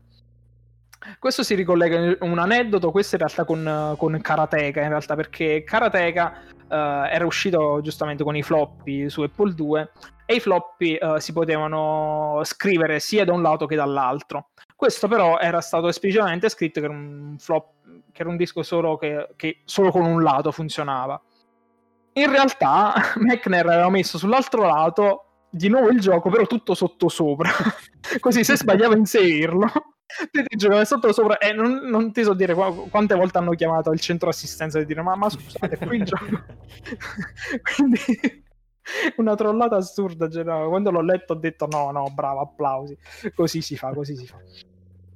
Il decimo livello finalmente si torna si torna al, al, palazzo e qui ci sono tutte guardie con 6 punti di vita sono l'elite di, di Jafar praticamente uh, l'undicesimo livello si inizia, ci sono una serie, un corridoio praticamente, non, un corridoio che puoi usare solo una volta perché praticamente devi iniziare a correre e non fermarti più perché ti iniziano a cadere tutte le piastrelle. Non lo so, mi, mi, mi... non so perché mi è rimasta impressa sta cosa, non è forse così eh, particolare, però mi è rimasta eh, impressa. Però è emozionante, dai. dai. Sì, sì. È come sì, Indiana Jones, no? molto Indiana, molto Indiana Jones. E si arriva finalmente al dodicesimo livello, che è diviso in tre parti. Cioè, la prima parte c'è un livello un pochino come tutti gli altri, un pochino più difficile, devi fare delle arrampicate assurde, dei salti assurdi. E alla fine ti ritrovi a faccia a faccia con questo cavolo di Shadowman, che tu sai che ti è comparso, come un, ti è comparso così all'improvviso. Uh, come un infame ti ha fatto cadere, ti ha rubato una pozione, tu l'unica cosa che vuoi fare è fargli il culo a tarallo proprio. Quindi inizia inizi a combattere e vedi che man mano che lo colpisci diminuiscono anche i tuoi punti vita. Dice, ti inizia a fare due domande, dice, ma che sta succedendo qua? E questo è un altro enigma brillante, geniale, perché l'unico modo per risolvere questo enigma è rinfoderare la spada col tasto giù e ricongiungerti con lui e riguadagnare quel punto vita che, avevi, che, si era, che si era ciucciato lui della pozione e con una fanfara epica, cioè è un momento davvero meraviglioso questo qui per quanto riguarda sto gioco. Eh, perché davvero ti fa dire ok, finalmente sei completo, sei, hai abbastanza forza per, per affrontare Jafar. Poi eh, ne, no, non sono finite le cose fighe in questo livello perché tu vai a sinistra, eh, se stai ancora luccicando dal fatto che ti sei ricongiunto, cadi giù a pesce. Quindi, se invece hai fa- fatto aspettare un sì, sì, no, c'è, c'era questa cosa. Invece, quando fai finire il luccichio, tu vai a sinistra e vedi che cioè, c'è un baratro, non, non puoi saltare niente. Che cavolo faccio? Che cavolo non faccio? Quello che devi fare, di nuovo, riferimento, eh, di nuovo citazione di Indiana Jones, questa volta però è uh, il, l'ultima crociata, eh, è l'ultima crociata è, è, è, il passo della fede. Tu devi andare avanti e man mano che vai avanti ti, ti compaiono le piastrelle sotto. Eppure questa è una cosa davvero... Cioè... Fi... Bah, non lo so, è... mi vengono i brividi a pensare a queste cose. queste chicche di gameplay. Sì. E finalmente poi arrivi... Uh, poi è una cosa strana, nonostante eh, sia nelle parti alte del palazzo, il layout com- è di nuovo quello del, livello, eh, del, del sotterraneo in, questi, in, questo livello. Vabbè, sarà una scelta per rendere comunque più minaccioso, cupo lo scontro finale, comunque per farti cagare sotto prima. Quindi uh, superi questa parte del passo della fede e inizi e ti cadono tutte delle piastrelle addosso, devi stare attento. E dopo due schermate poi sali sopra e ti trovi finalmente faccia a faccia col cattivone di Jafar e tu dici, ah, finalmente ci, si- ci ritroviamo faccia a faccia. E per fortuna è stato buono uh, Mechner a suddividere il livello in tre parti perché Jafar è abbastanza forte, ti fa abbastanza il cuore, soprattutto tu appena inizi c'è, c'è subito un baratro a sinistra perché ti cade subito una piastrella, facilmente eh. ti fa cadere quasi subito oppure ti ammazza perché è abbastanza, è abbastanza, abbastanza forte. Per fortuna ti fa ricominciare da dove cadono le piastrelle, cioè da poche schermate prima. Quindi è stato buono, è stato, è stato magnanimo. Grazie, Jordan, perché se no non so se l'avrei finito. Se ogni volta bisognava ricominciare col tempo, che ormai sia alla fine, quindi il tempo ce l'hai agli sgoccioli. Uh, il livello prima, cioè la prima parte di questo livello è stata abbastanza difficile, Shadowman e tutto. Ti ritrovi questo collo di Jafar e poi dopo un po' in, real- in realtà è piuttosto facile comb- uh, sconfiggere perché basta che poi vedendo i gameplay, soprattutto gli speedrun, cioè c'è una gabola molto facile per, per, farlo fuori. Praticamente che tu devi trovarti, devi, farti, devi metterti sulla piastra per cadere, devi farti cadere e rimanere appeso, aspettare mm-hmm. che lui si avvicini, quasi uh, si avvicini molto, giusto quel, quel, davvero quel, quel, poco tempo che ti può rimanere per riarrampicarti e sfoderare la spada, eh, la spada, perché basta davvero un millisecondo dopo e lui più avanti non fa in tempo a, a sfoderare la spada, lui con, con un, colpo ti ammazza. E praticamente aspettare giusto il momento proprio perfetto, proprio davvero quasi, di quasi pixel perfect, praticamente aspettare il momento perfetto eh, sfoderare la spada, girarti, dargli una botta e farlo cadere direttamente. Quindi. Oh. Ah. sì, sì. Sì, perché non so se l'abbiamo detto, c'era una specie di glitch che se tu ti avvicinavi tanto al nemico, mi sembra, ti, ti invertivi di posizione, giusto? Sì, più che glitch è proprio una meccanica sì. del, del, del, gioco. Infatti, mh, mm, eh, buona parte dei, dei, degli speedrunner usano questa, questa, tecnica praticamente per o per poi spingere il nemico giù, perché spesso e volentieri ci sono delle trappole, dei baratri, per, è molto più divertente ah, effettivamente farli cadere in una trappola piuttosto che. Sì. Oppure prendi e scappi, è la cosa migliore da fare, però a volte il, sa- il sangue chiama, quindi quando ti vedi che puoi invertirti c'è una ghigliottina, sai quelle fauci che ti zan zan zan zan, quella è la più bella. che ti fa pezzi, sì. Oppure che puoi spingerlo giù tranquillamente su degli spuntoni e sentirti un bello oh! È sempre gratificante questo. Eh sì.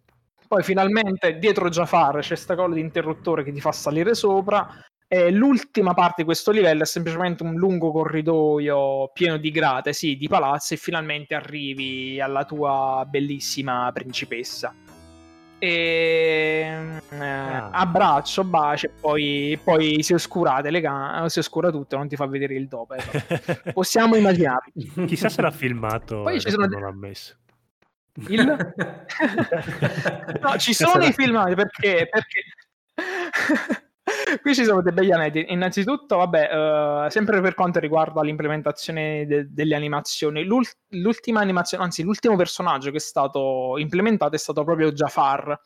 Eh, lui aveva ripreso per, per le animazioni il suo, il suo amico e collega Robert Cook, che adesso si chiama veda Lubinka Cook perché ha cambiato sesso. E è stato anche suo collega. Poi, mh, mm, insieme a lui hanno sviluppato proprio con, quando hanno realizzato poi negli anni successivi dell'X Express lo hanno proprio brevettato proprio il rotoscoping digitale. Proprio è stato uno degli sviluppatori di questo che proprio hanno fa- creato un brevetto apposito quindi è stato, rivol- primo, è stato rivoluzionario da questo punto di vista. Peccato che dell'S Express è stato molto sfortunato come progetto però vabbè non, non ne parliamo e praticamente ri- riprese lui, quindi, che l'animazione in cui alzava le mani per, uh, per far comparire la, la clessita. È stata una delle, una delle ultime cose proprio che, che, ha fatto, come l'animazione delle pozioni, di bersi le pozioni. È stata una delle ultime cose che ha fatto. Lui aveva ripreso, quindi il suo amico Robert Cook, lui aveva, mm, aveva molte difficoltà, diciamo, ha trovato molte difficoltà a fare questa animazione delle mani che si alzavano, soprattutto perché lui aveva detto, vabbè, mm, pff, Vabbè, non, gliele faccio fare senza mantello, lo ridisegno dopo il mantello, sto cazzo, ho detto che cavolo, devo fare le riprese con lui col mantello prima. Quindi ho avuto molti problemi, davvero. Cavolo, sono arrivato così all'ultimo e devo avere tutti questi problemi adesso, e vabbè. E poi c'è tutto un aneddoto molto particolare per quanto riguarda l'animazione del, dell'abbraccio. Uh, non si riusciva a trovare praticamente un, un, una ragazza, una tipa per per fare in modo, per fare questa ripresa, perché tutte o si imbarazzavano e altre. Alla fine la scelta ricadde sul, sulla figlia di un, di un, di un amico di, di, non mi ricordo se era un collega o un, o un amico del suo product manager Brian Hiller. Comunque, questa figlia di diciottenne con il vestito da, da prom, cioè da, da, primo, da primo ballo. E lui c'era, gli era venuta una bella scuffia per sta ragazza, perché è abbastanza eh una bella ragazza. Lui alcuni Jordan se l'è fatti. E, e, riesce a fare quindi quest- finalmente questa scena dell'abbraccio con lei all'epoca diciottenne che si abbracciava con il suo product manager eh... Brian uh, Hiller ma, ma, davvero ci sono delle entrate sul, sul, sul diario perché si era proprio, proprio presa una bella, una bella scuffia con tipa che tra l'altro nome infelice si chiamava si chiama Tina Ladu eh, vabbè. nome infelicissimo. Nome, nome infelicissimo proprio. Vabbè. No, davvero c'è un'entrata molto simpatica in cui tipo tipo gli fece vedere anche le fece vedere pure come la, le aveva animata mentre era con il suo amico Robert Cook e, e disse che dopo ah bello se n'era andata e lui rimase tipo con la faccia tipo trasognante mentre Robert lo guardava e disse Jordan che c'ha 18 anni Jordan cioè, cioè, è la bellezza effimera di una diciottenne, disse Jordan. Eh, ma c'ha 18 anni adesso. Non me lo stai pintando, davvero c'è così sul, sul diario, davvero c'è questa entrata, queste battute. C'ha 18 anni adesso. Jordan, sta calmo, c'è 25 anni. Ok. È che poi non era neanche così proprio... Vabbè, 25, 18. Ma sì. Proprio... Vabbè, ci può ma, stare, dai. Ma sì, ci può stare, però boh, erano gli anni 80, che cavolo ne so. E, e, va bene, quindi si riesce a completare questo gioco davvero col, col, rotto, col rotto della cuffia. Eh, letteralmente, sia, sia, tu come giocatore alla, alla fine davvero lo, ci arrivi che la prima volta davvero è arrivato che mancavano due minuti, ma tanto tra l'altro quando arriva all'ultima sezione, dove, la penultima sezione, quella dove c'è Jafar, il tempo si, si blocca, si ferma lì praticamente, però se muori, però si blocca, però è come se continuasse. Nel senso, se muori, te lo conteggia ancora il tempo. Quindi, se muori, ah. hai superato il tempo, eh, hai finito. Però, se, se non muori, rimane. Poi nei, nel, nei record dopo ti rimane il tempo di quando sei entrato proprio in questa, in questa stanza, mi sa. Forse mi sto sbagliando, comunque una cosa non, non mi era tanto chiara sta cosa, mi sa. Però mi, mi sa che a un certo punto si, si blocca il tempo, non, non so dove sono letto. Questo è un pochino nebuloso, non sono stato molto preciso nel, nell'esporre questa parte, però su dettagli, quindi andiamo pure sì, avanti. Quindi abbiamo finito sto gioco, che bello, che bello.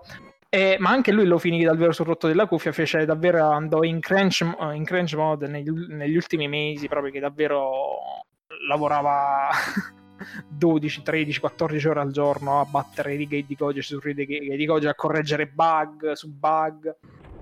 alla fine quindi riuscì a farlo, a farlo pubblicare, venne pubblicato eh, prima tra, tra, i, tra, tra, i, tra, gli addetti ai lavori, mh, mm, infatti, e poi successivamente il 3 ottobre 89 anche per... Uh, in America venne pubblicato praticamente era disponibile, fu, fu disponibile nei negozi ufficialmente il uh, 3 ottobre.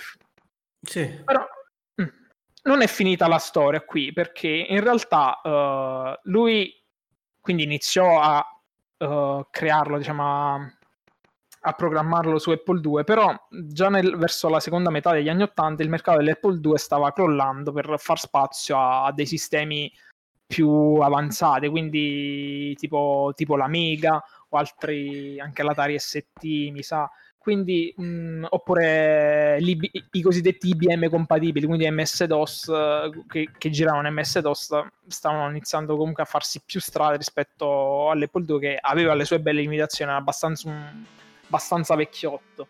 Quindi anche se c'era entusiasmo all'interno della Brudenband, c'era comunque dei dubbi su dire ma sarà davvero un successo? Perché comunque un mercato quasi morente questo dell'Apple II e si decise comunque di continuare perché se, piuttosto che ricominciare da capo uh, lui comunque si ostinò comunque a completarlo per Apple 2 mentre nel frattempo si cercavano di fare delle, delle conversioni. E la prima conversione proprio quella là è commissionata su quella del proprio per, per l'IBM compatibile, cioè quella per, che riconosciamo adesso per MS-DOS, inizialmente fu affidata a due programmatori che poi, poi cambiarono uh, Doug Green e Jim St. Louis. Jim St. Louis poi passò alla grafica della versione MS-DOS.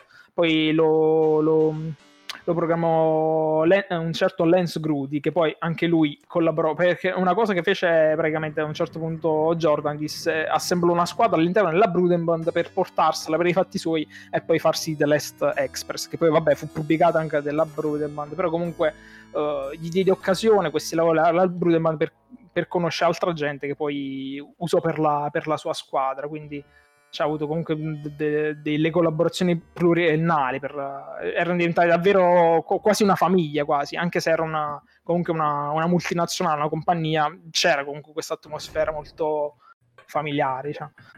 E all'Apple Fest fu abbastanza un successo, ci fu l'Apple Fest che cioè, un, un, evento per addetti ai lavori in cui vengono portate 84 copie, se le succhiarono tutte, vendettero, vendettero tutte le 84 ah. copie.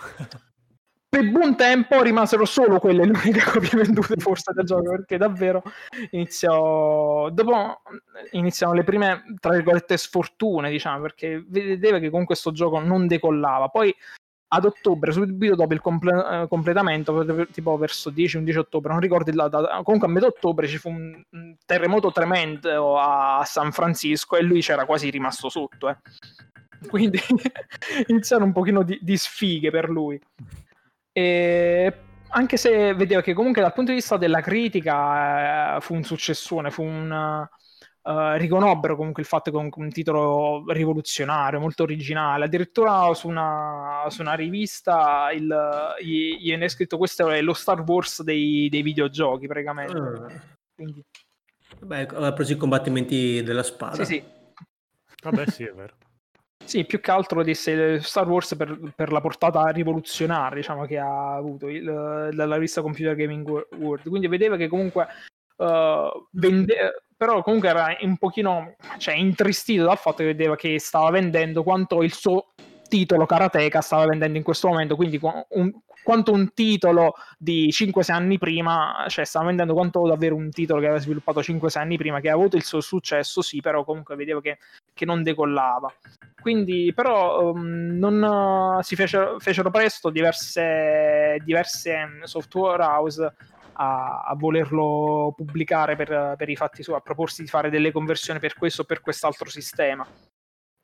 E infatti i, i, meglio soldi li fece proprio con, con, le conversioni, iniziando proprio dalle conversioni giapponesi. In Giappone esistono un casino di conversioni su vari sistemi. La prima che fecero fu per il NEC PC 90, 9801, un computer che esisteva solo in Giappone praticamente, che lo fece la, la Arsis Software E questo si prese un pochino delle libertà dal punto di vista grafico. Infatti, se tenete presente, noi abbiamo presente che uh, per antonomasia quasi il principe è quello lì vestito di bianco, biondino, bene o male. Questo qui diciamo è stato un pochino la versione iniziale di, dell'Apple 2 che poi è stata sviluppata sempre all'interno della broadband della versione per, per MS-DOS in cui uh, lo stesso Mechner comunque um, cioè, collaborò in modo molto stretto anche, lavorò molto strettamente anche su questa versione anche se non era il programmatore principale. Fu quello, ripeto, fu Lance Grudi a, a convertirlo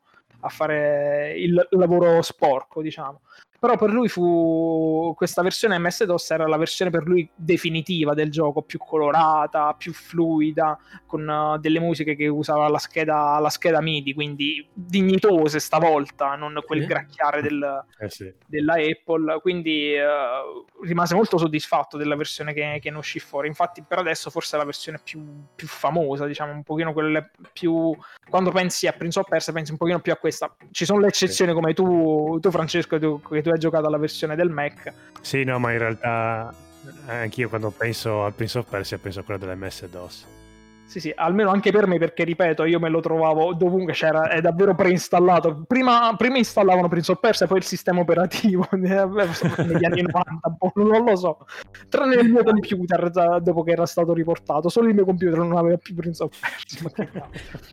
Però io invece ho giocato la versione per Amiga prima, Cavolo, dopo ho eh, giocato anche quella la versione Amiga sì, la versione Amiga che è praticamente identica a quella del DOS. Ci sono delle piccole differenze, però dal punto di vista grafico è molto, molto simile. Mm.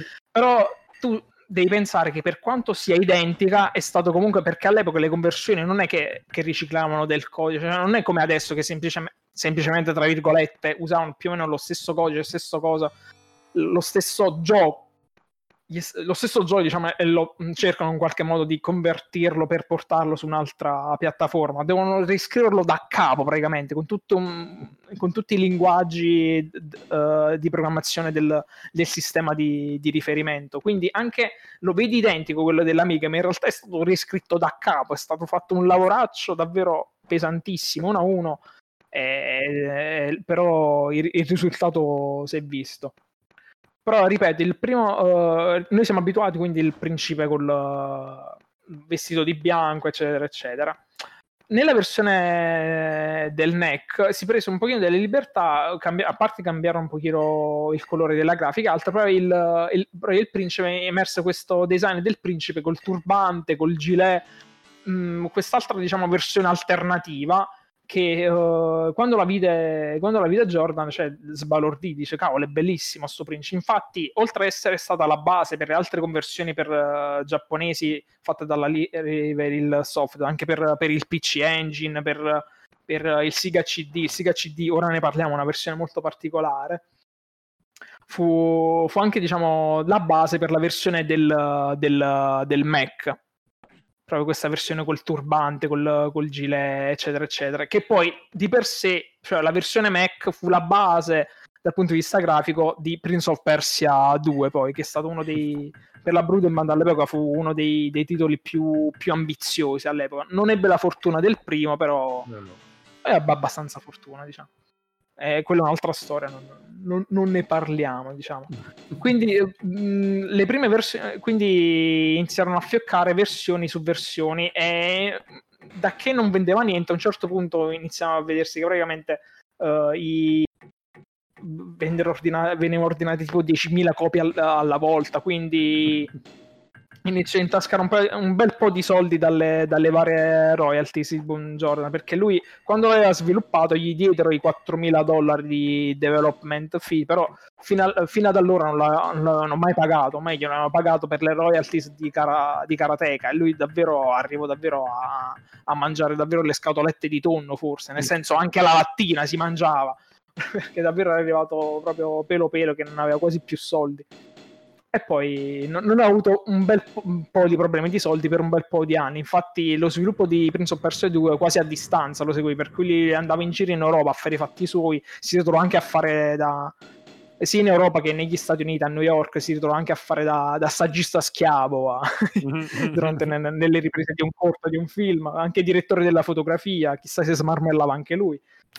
eh, comunque ci, ci, ci, ci, ha riprovato anche lui un pochino a rientrare in quest'altra sua grande passione del cinema. Infatti lui eh, ha fatto anche un documentario a inizio anni 2000 che non ho visto, ora non, non ricordo, dovrei, dovrei imbrogliare e, tor- e, andare alla pagina Wikipedia, però no, non ci vado. Comunque, quindi, ma il fatto della sua passione per il cinema comunque è sempre rimasta, sia per il fatto del rotoscoping, che, che sia per il progetto forse più ambizioso dal punto di vista videoludico che ha fatto, che è stato l'Est Express, che pubblicato nel 99 con mm. quella squadra ripeto, assemblata dalla Band che fu sfortunatissimo, davvero un, un evento sfortunato per l'altro che davvero fu fuori commercio dopo neanche due mesi, non fu più pubblicato, davvero ci andò a perdere un casino.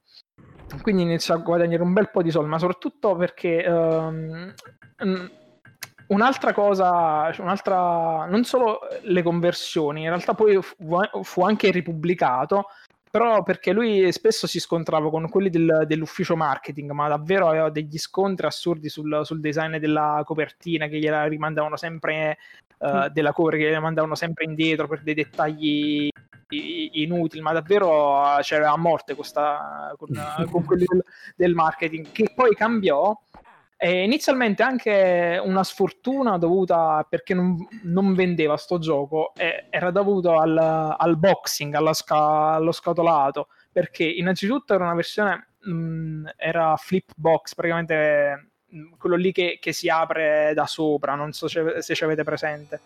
Vabbè, a parte vabbè, uh, il disegno, questo non so se ma era fatto comunque con del materiale che puzzava.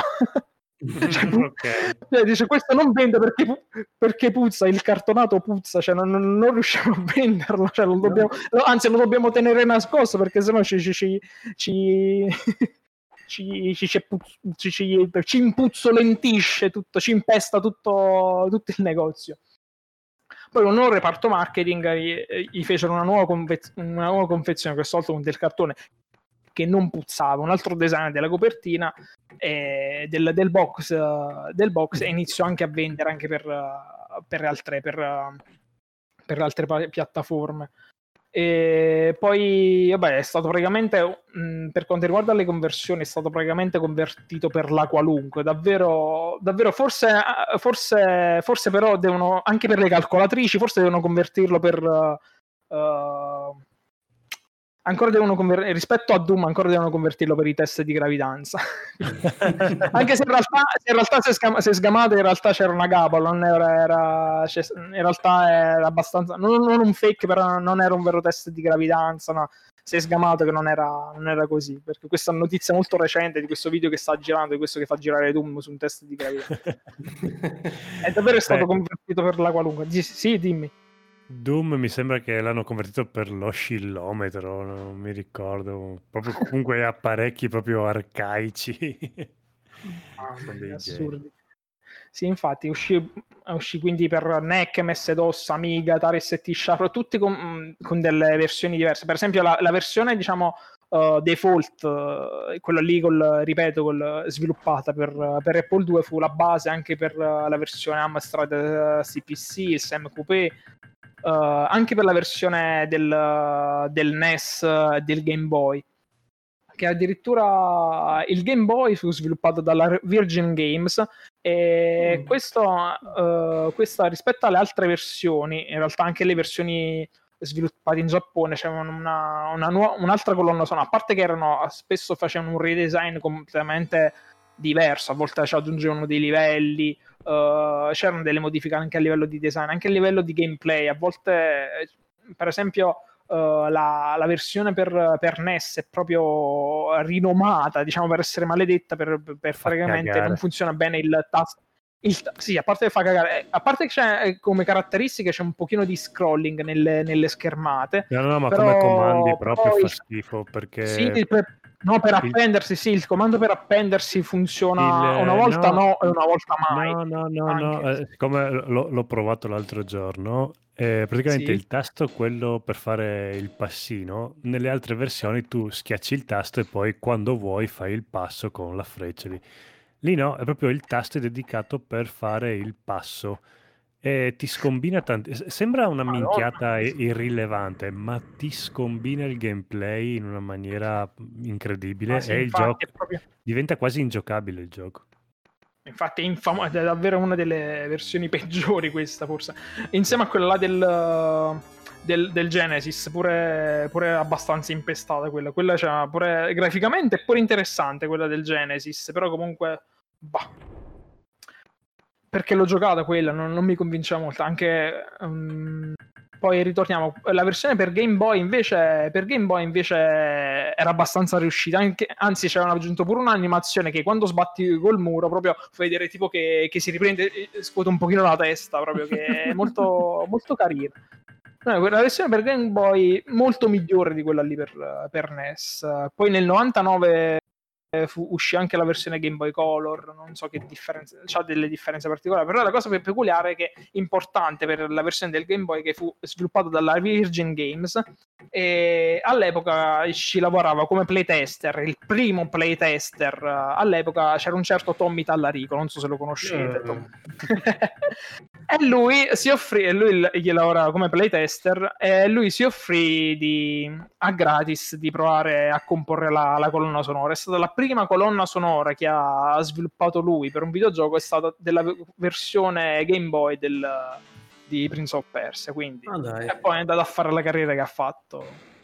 Che tra l'altro, altro aneddoto, io non sapevo che era cugino di, di Steve Tyler, perché si chiama Steve, Steven Tallarico. Quindi. Eh sì. E non lo sapevo questa, mi era sfuggita questa cosa. Eh, il cantante degli Aerosmith, diciamo, sì. per chi magari non, non lo conoscesse. sì, a volte do delle cose per scontato, quindi grazie per, per aggiungere questi pezzi di informazioni. Poi eh, particolare fu le versioni fatte della River Hill Soft eh, che per vari computer eh, del giapponesi come lo Sharp, uh, Sharp, uh, Sharp X68000 ma anche, anche, la versione la versione FM Towns la versione del TurboGrafx 16 cioè il PC Engine diciamo con soddisfazione Engine No, io dico engine però per, far, per farti godere. Visto che ti ho ricondannato a stare, ti ho fregato nel trailer a stare di nuovo nella testa di, nella mente di Enrico, almeno ti ho oh, questo, questa esatto. soddisfazione. Questo è molto particolare perché oltre ad avere, vabbè, quindi il modello col turbante, uh, Uh, hanno anche delle sequenze iniziali diverse, particolari, fa vedere un pochino la città, il, fa vedere delle sequenze iniziali particolari, fa vedere proprio Jafar uh, con, la, con, la, con, la, palla magica, eccetera, eccetera. C'ha dei livelli in più e, e, inoltre alla fine quando sconfiggi Jafar po- uh, non lo sconfiggi davvero perché poi quando vai nella, nell'ultima parte il corridoio verso la principessa ti ritrovi Jafar che ti fa una magia e ti fa, compa- ti fa uh, uh, e, che ti teletrasporta su un ponte dove c'è il vero combattimento finale oh no. sì. sì e questa non è neanche quella più impestata ancora dobbiamo parlare della ah, versione okay. Super NES ci arriviamo adesso c'è, c'è, la, c'è, c'è, la, versione del quindi sempre uh, su questo modello della River, uh, River Hill Soft che sviluppò per uh, il Siga CD che ha anche delle sequenze animate e doppiate addirittura in anime, ma sono di un trash, ragazzi, sono di uno schifo assurdo.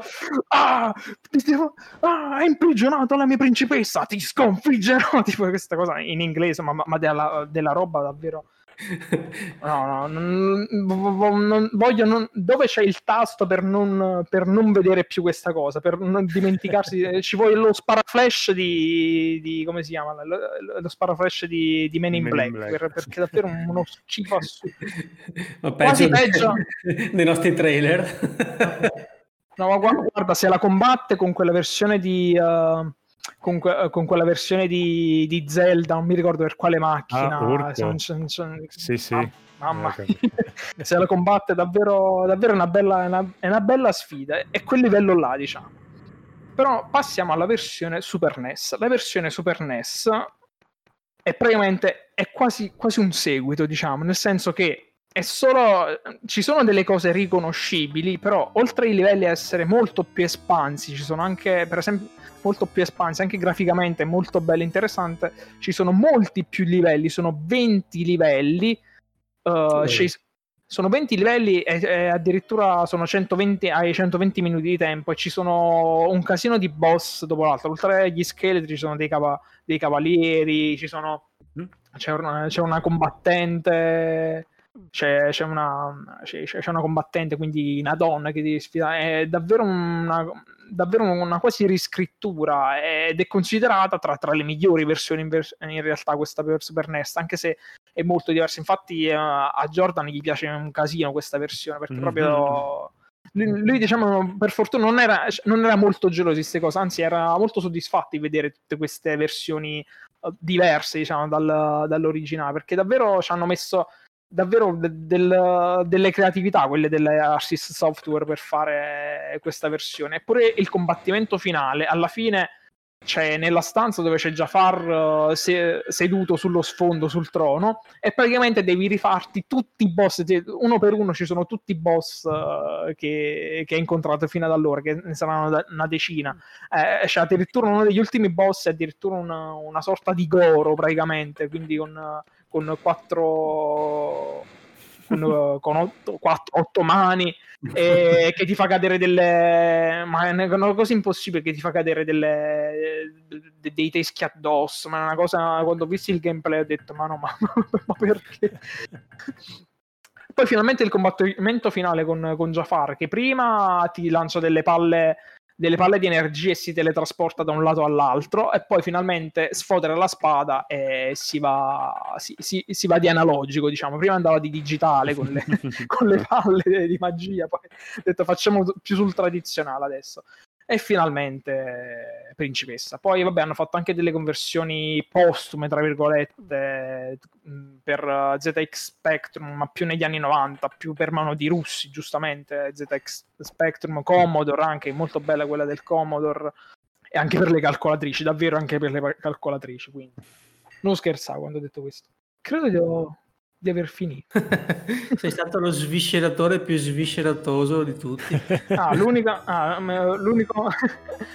A parte, a parte, che poi, vabbè, Jordan vinse un casino di, di, premi anche quando stava in Francia. La versione Mac vinse il cosiddetto Tilt d'Or e anche altri uh. premi.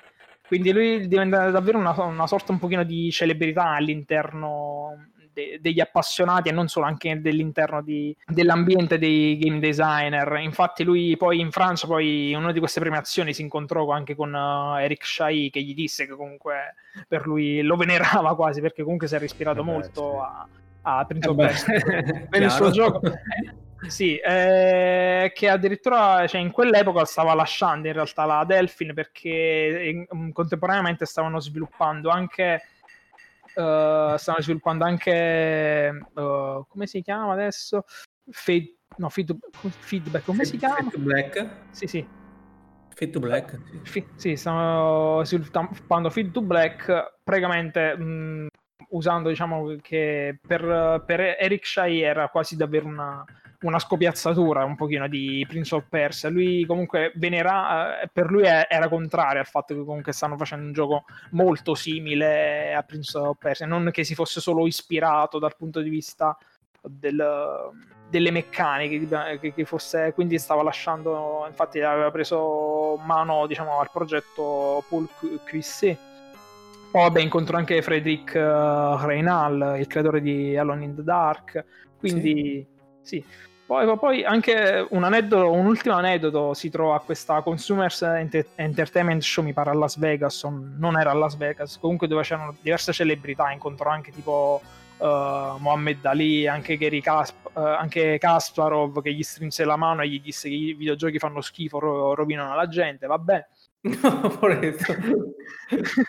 e tra l'altro a un certo punto Uh, davvero le ultime cose che, scritto, uh, che ci sono scritte sul, sono riportate su, sui diari che arrivano fino a, al 92-93 circa. È scritto che, quindi che c'era questo, questa manifestazione questo, questo evento. E a un certo punto aveva, aveva incrociato una tipa e, e si era fatto perché lui era abbastanza timidino un pochino con quei ragazzi comunque. E finalmente si era spinto per, per provarci un po' con questa tipa. E ha iniziato a parlarci a un certo punto si avvicina a sto italiano no, di nome Pietro che dice ma tu sei Jordan Mechner? Quel Jordan Mechner? Sì e tipo sto tipo sei inginocchiato l'ha abbracciato tipo, tipo non sono degno queste cose qua. E giustamente tipo, no, cioè, non ci ha fatto fare più un cacchio con la tipo quindi poi, uh, tipo, ci, furono dei, dei, ragazzini che lo chiamarono, riuscirono a trovare il suo numero di casa per dire: Ma come si supera il dodicesimo livello? lo dici per favore? dei, dei, complimenti da gente del Medio Oriente. Comunque, cioè, comunque fu, fu, una soddisfazione per lui, tardi- che era iniziato come, come un flop quasi quasi annunciato, non annunciato, comunque era, era, partito come un flop e poi era praticamente esploso e, ed è arrivato a, a, vendere 2 milioni di copie nel, nel 2000, si sono registrate. Poi la mm. sfortuna che uh, soprattutto la versione MS-DOS che sono finite nel, nell'abandonware, praticamente uh, non sono più legalmente supportate. Sai, in quel grigiore in cui l'unico modo per trovarle è scaricarle, diciamo, però eh, diciamo, faccio lo stesso giorno Dan dice esistono queste cose, faccio finta di chiudere un occhio perché comunque mm, sono andato in questo, in questo cioè è strano pensare che un gioco del genere sia finito praticamente nel, nel, nel, non nel dimenticato, però non sia più ufficialmente supportato. Solo forse la versione che fu sviluppata nel 2007 della Ubisoft, che fece una sorta di remake con uh, i modelli e la grafica del, del, di Prince of Persia, il reboot del 2003, in cui anche lo stesso uh, Jordan fu coinvolto di nuovo anche in questo. È solo quello forse che si può trovare anche sui, sugli smartphone tranquillamente, anche se a giocare sma- con lo smartphone è scomodissimo quel, quel gioco, diciamo. Però la versione originale, originale, anche se mi pare, non so in quale versione proprio di Prince of Persia del 2003, che c'è una gabola, c'è un, c'è un easter egg in cui la versione per PC, non per quella PlayStation, in cui poi a un certo punto ti ri, ci, giocandoci ti ritrovi nel Prince of Persia Uh, non mi ricordo quale versione, forse quella per, del Mac, per MS-DOS. Ma dai. Davvero, devo leggere, davvero c'è... Sì, sì, non sto, sto dicendo cavolate, mi ricordo che vidi anche il video in cui c'è un, c'è un trucchetto, proprio durante il gioco praticamente accedi a questa stanza nascosta e poi ti ritrovi nel, nel Prince of Persia classico praticamente, quindi in modo non è più supportato ufficialmente, però tutti quanti in un certo qual modo ci, ci giochiamo, quindi non è così difficile da, da ritrovare. Eh, forse, forse ho finito. Magari questo, questo, è un altro aneddoto, diciamo, più personale, diciamo, che uh, c'ho, una mia amica che praticamente ha 10 anni meno di me e praticamente so, mi sono ritrovato praticamente a, a, vedere in lei praticamente la, le stesse cose che lo stesso rapporto che ho avuto io con Prince of Persia però traslato di, di, una generazione praticamente. Perché mm-hmm. lei da piccola ci aveva preinstallato Prince of Persia del 2003 ci giocava un pochino a cavolo non riusciva a superare più, più di mezz'ora di gioco non riusciva a fare. E tipo dopo dieci anni che io c'ero qui con la PlayStation 2 dice cavolo con la PlayStation 2 dai una volta vengo ci, ci gioco perché da, da, sempre che voglio giocarci non ce l'ho mai avuto.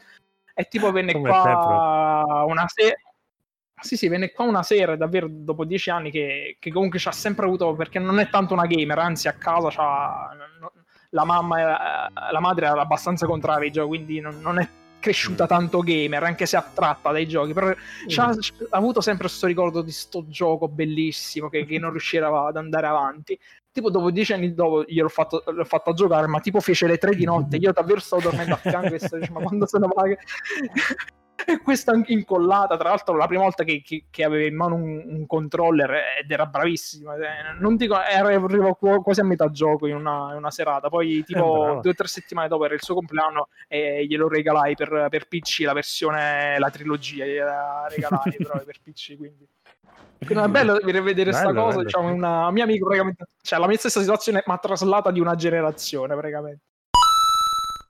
Oh, adesso c'è il momento mio preferito, il momento in cui leggiamo le recensioni delle riviste.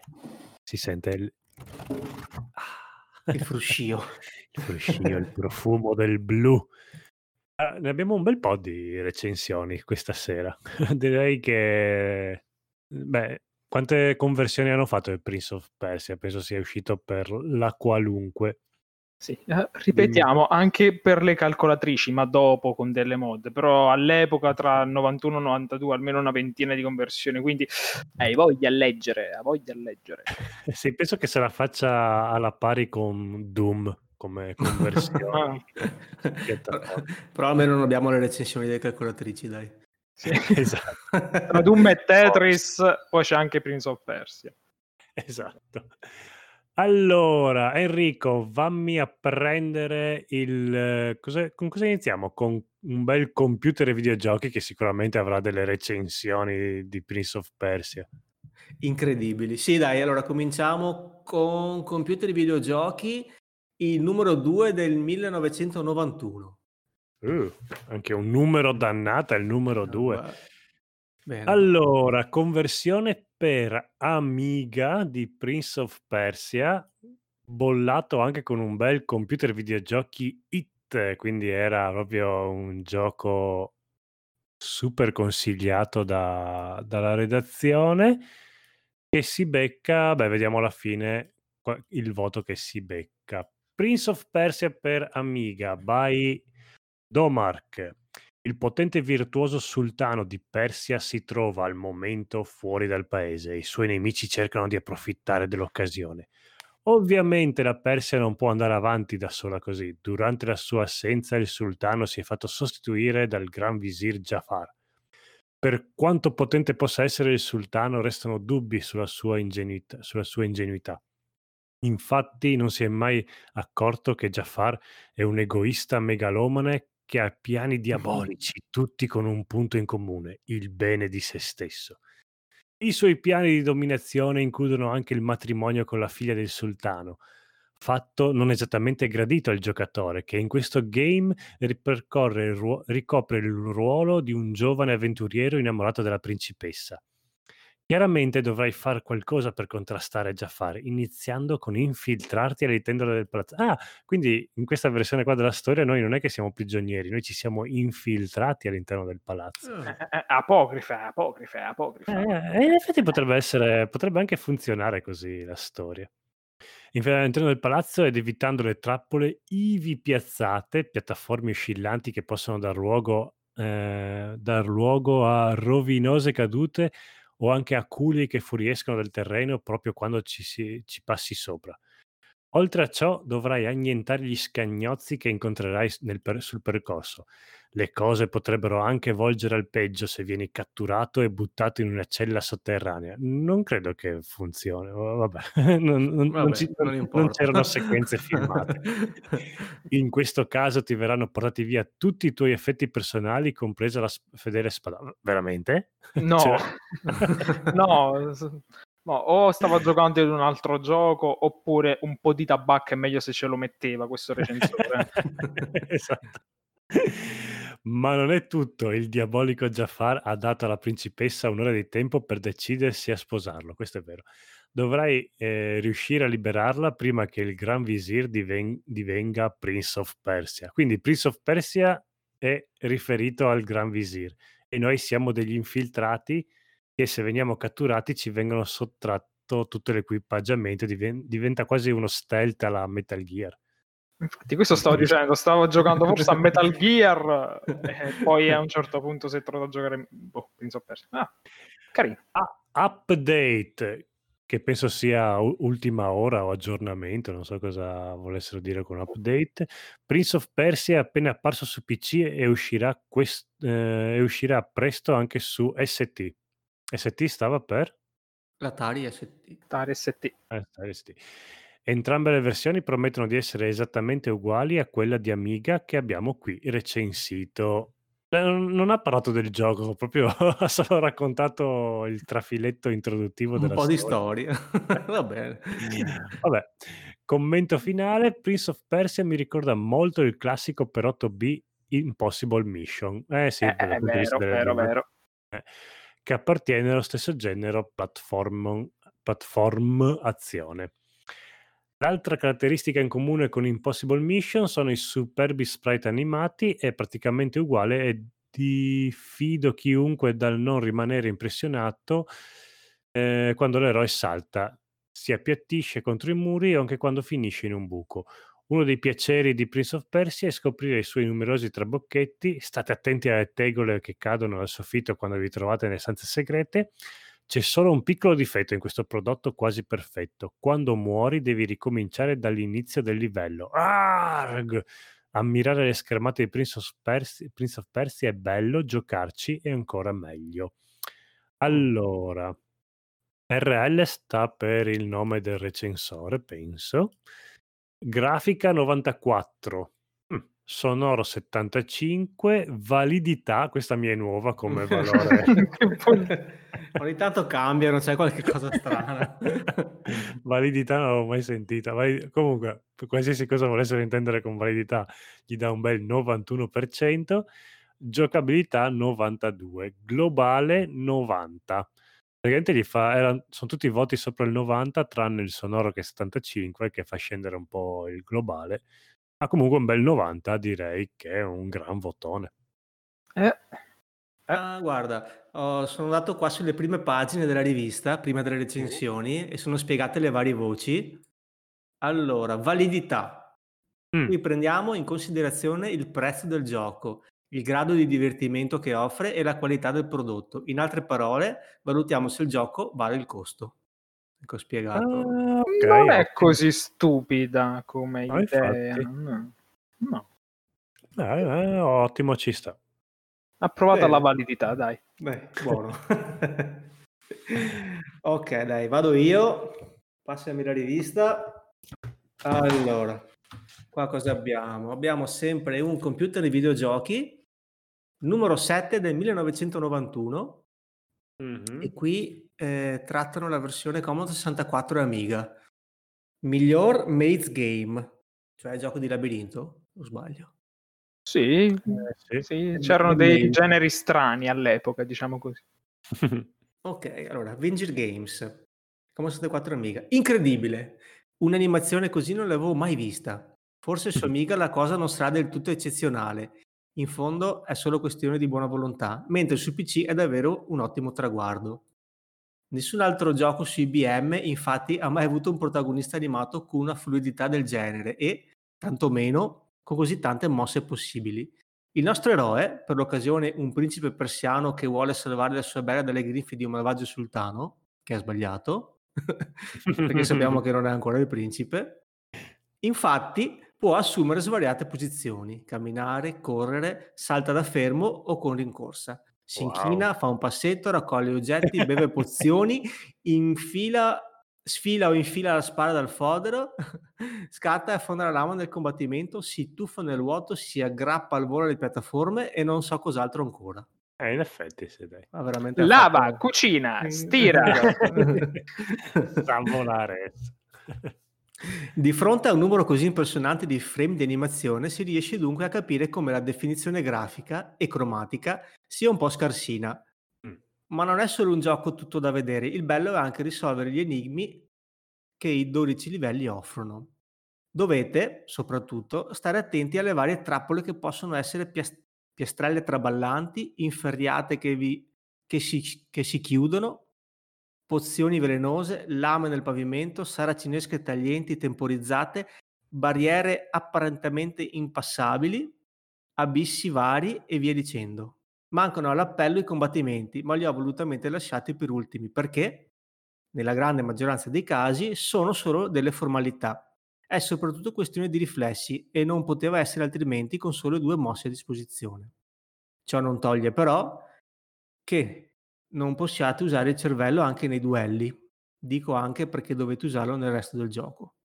Con una corta serie di affondi si possono, si possono sbattere alcuni nemici in fondo a un fosso e dimenticarli per sempre.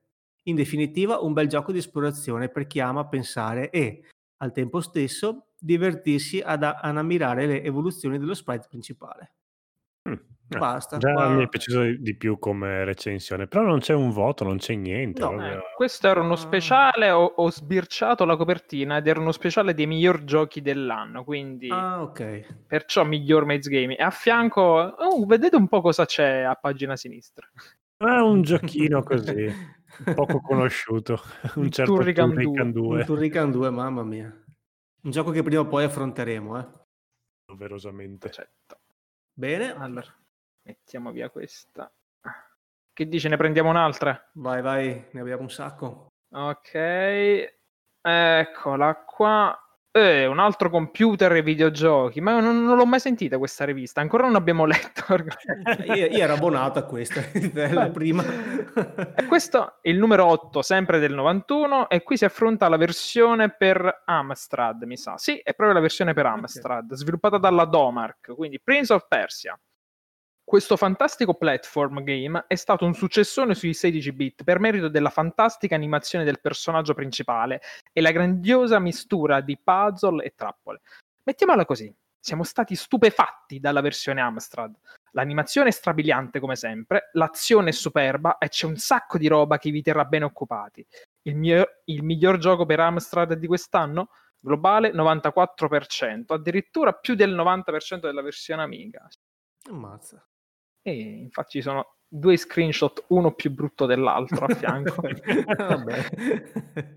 Ma è bello questa artigianalità, si vede soprattutto nelle, nelle fo- nel, um, negli screenshot delle altre recensioni della versione Amiga, proprio quando si vede la curvatura del... cioè, sì, che proprio sono le foto, proprio altri tempi proprio. Che bello, che, be- che belle cose. Oh, leggiamo un'altra recensione. Passami un po' un um, vediamo un um, ma fammi un computer e videogiochi, va. basta. Basta. Oh, qua, vediamo, vediamo ottima annata. Allora abbiamo un computer e videogiochi 19 del 1992 anno in cui è uscito anche per il Macintosh, ma andiamo a leggere la recensione del mio amato Master System. Mh, vediamo com'è venuta fuori. Neanche è una è una preview o una review? È una review. Una review. Ah, allora, Master System.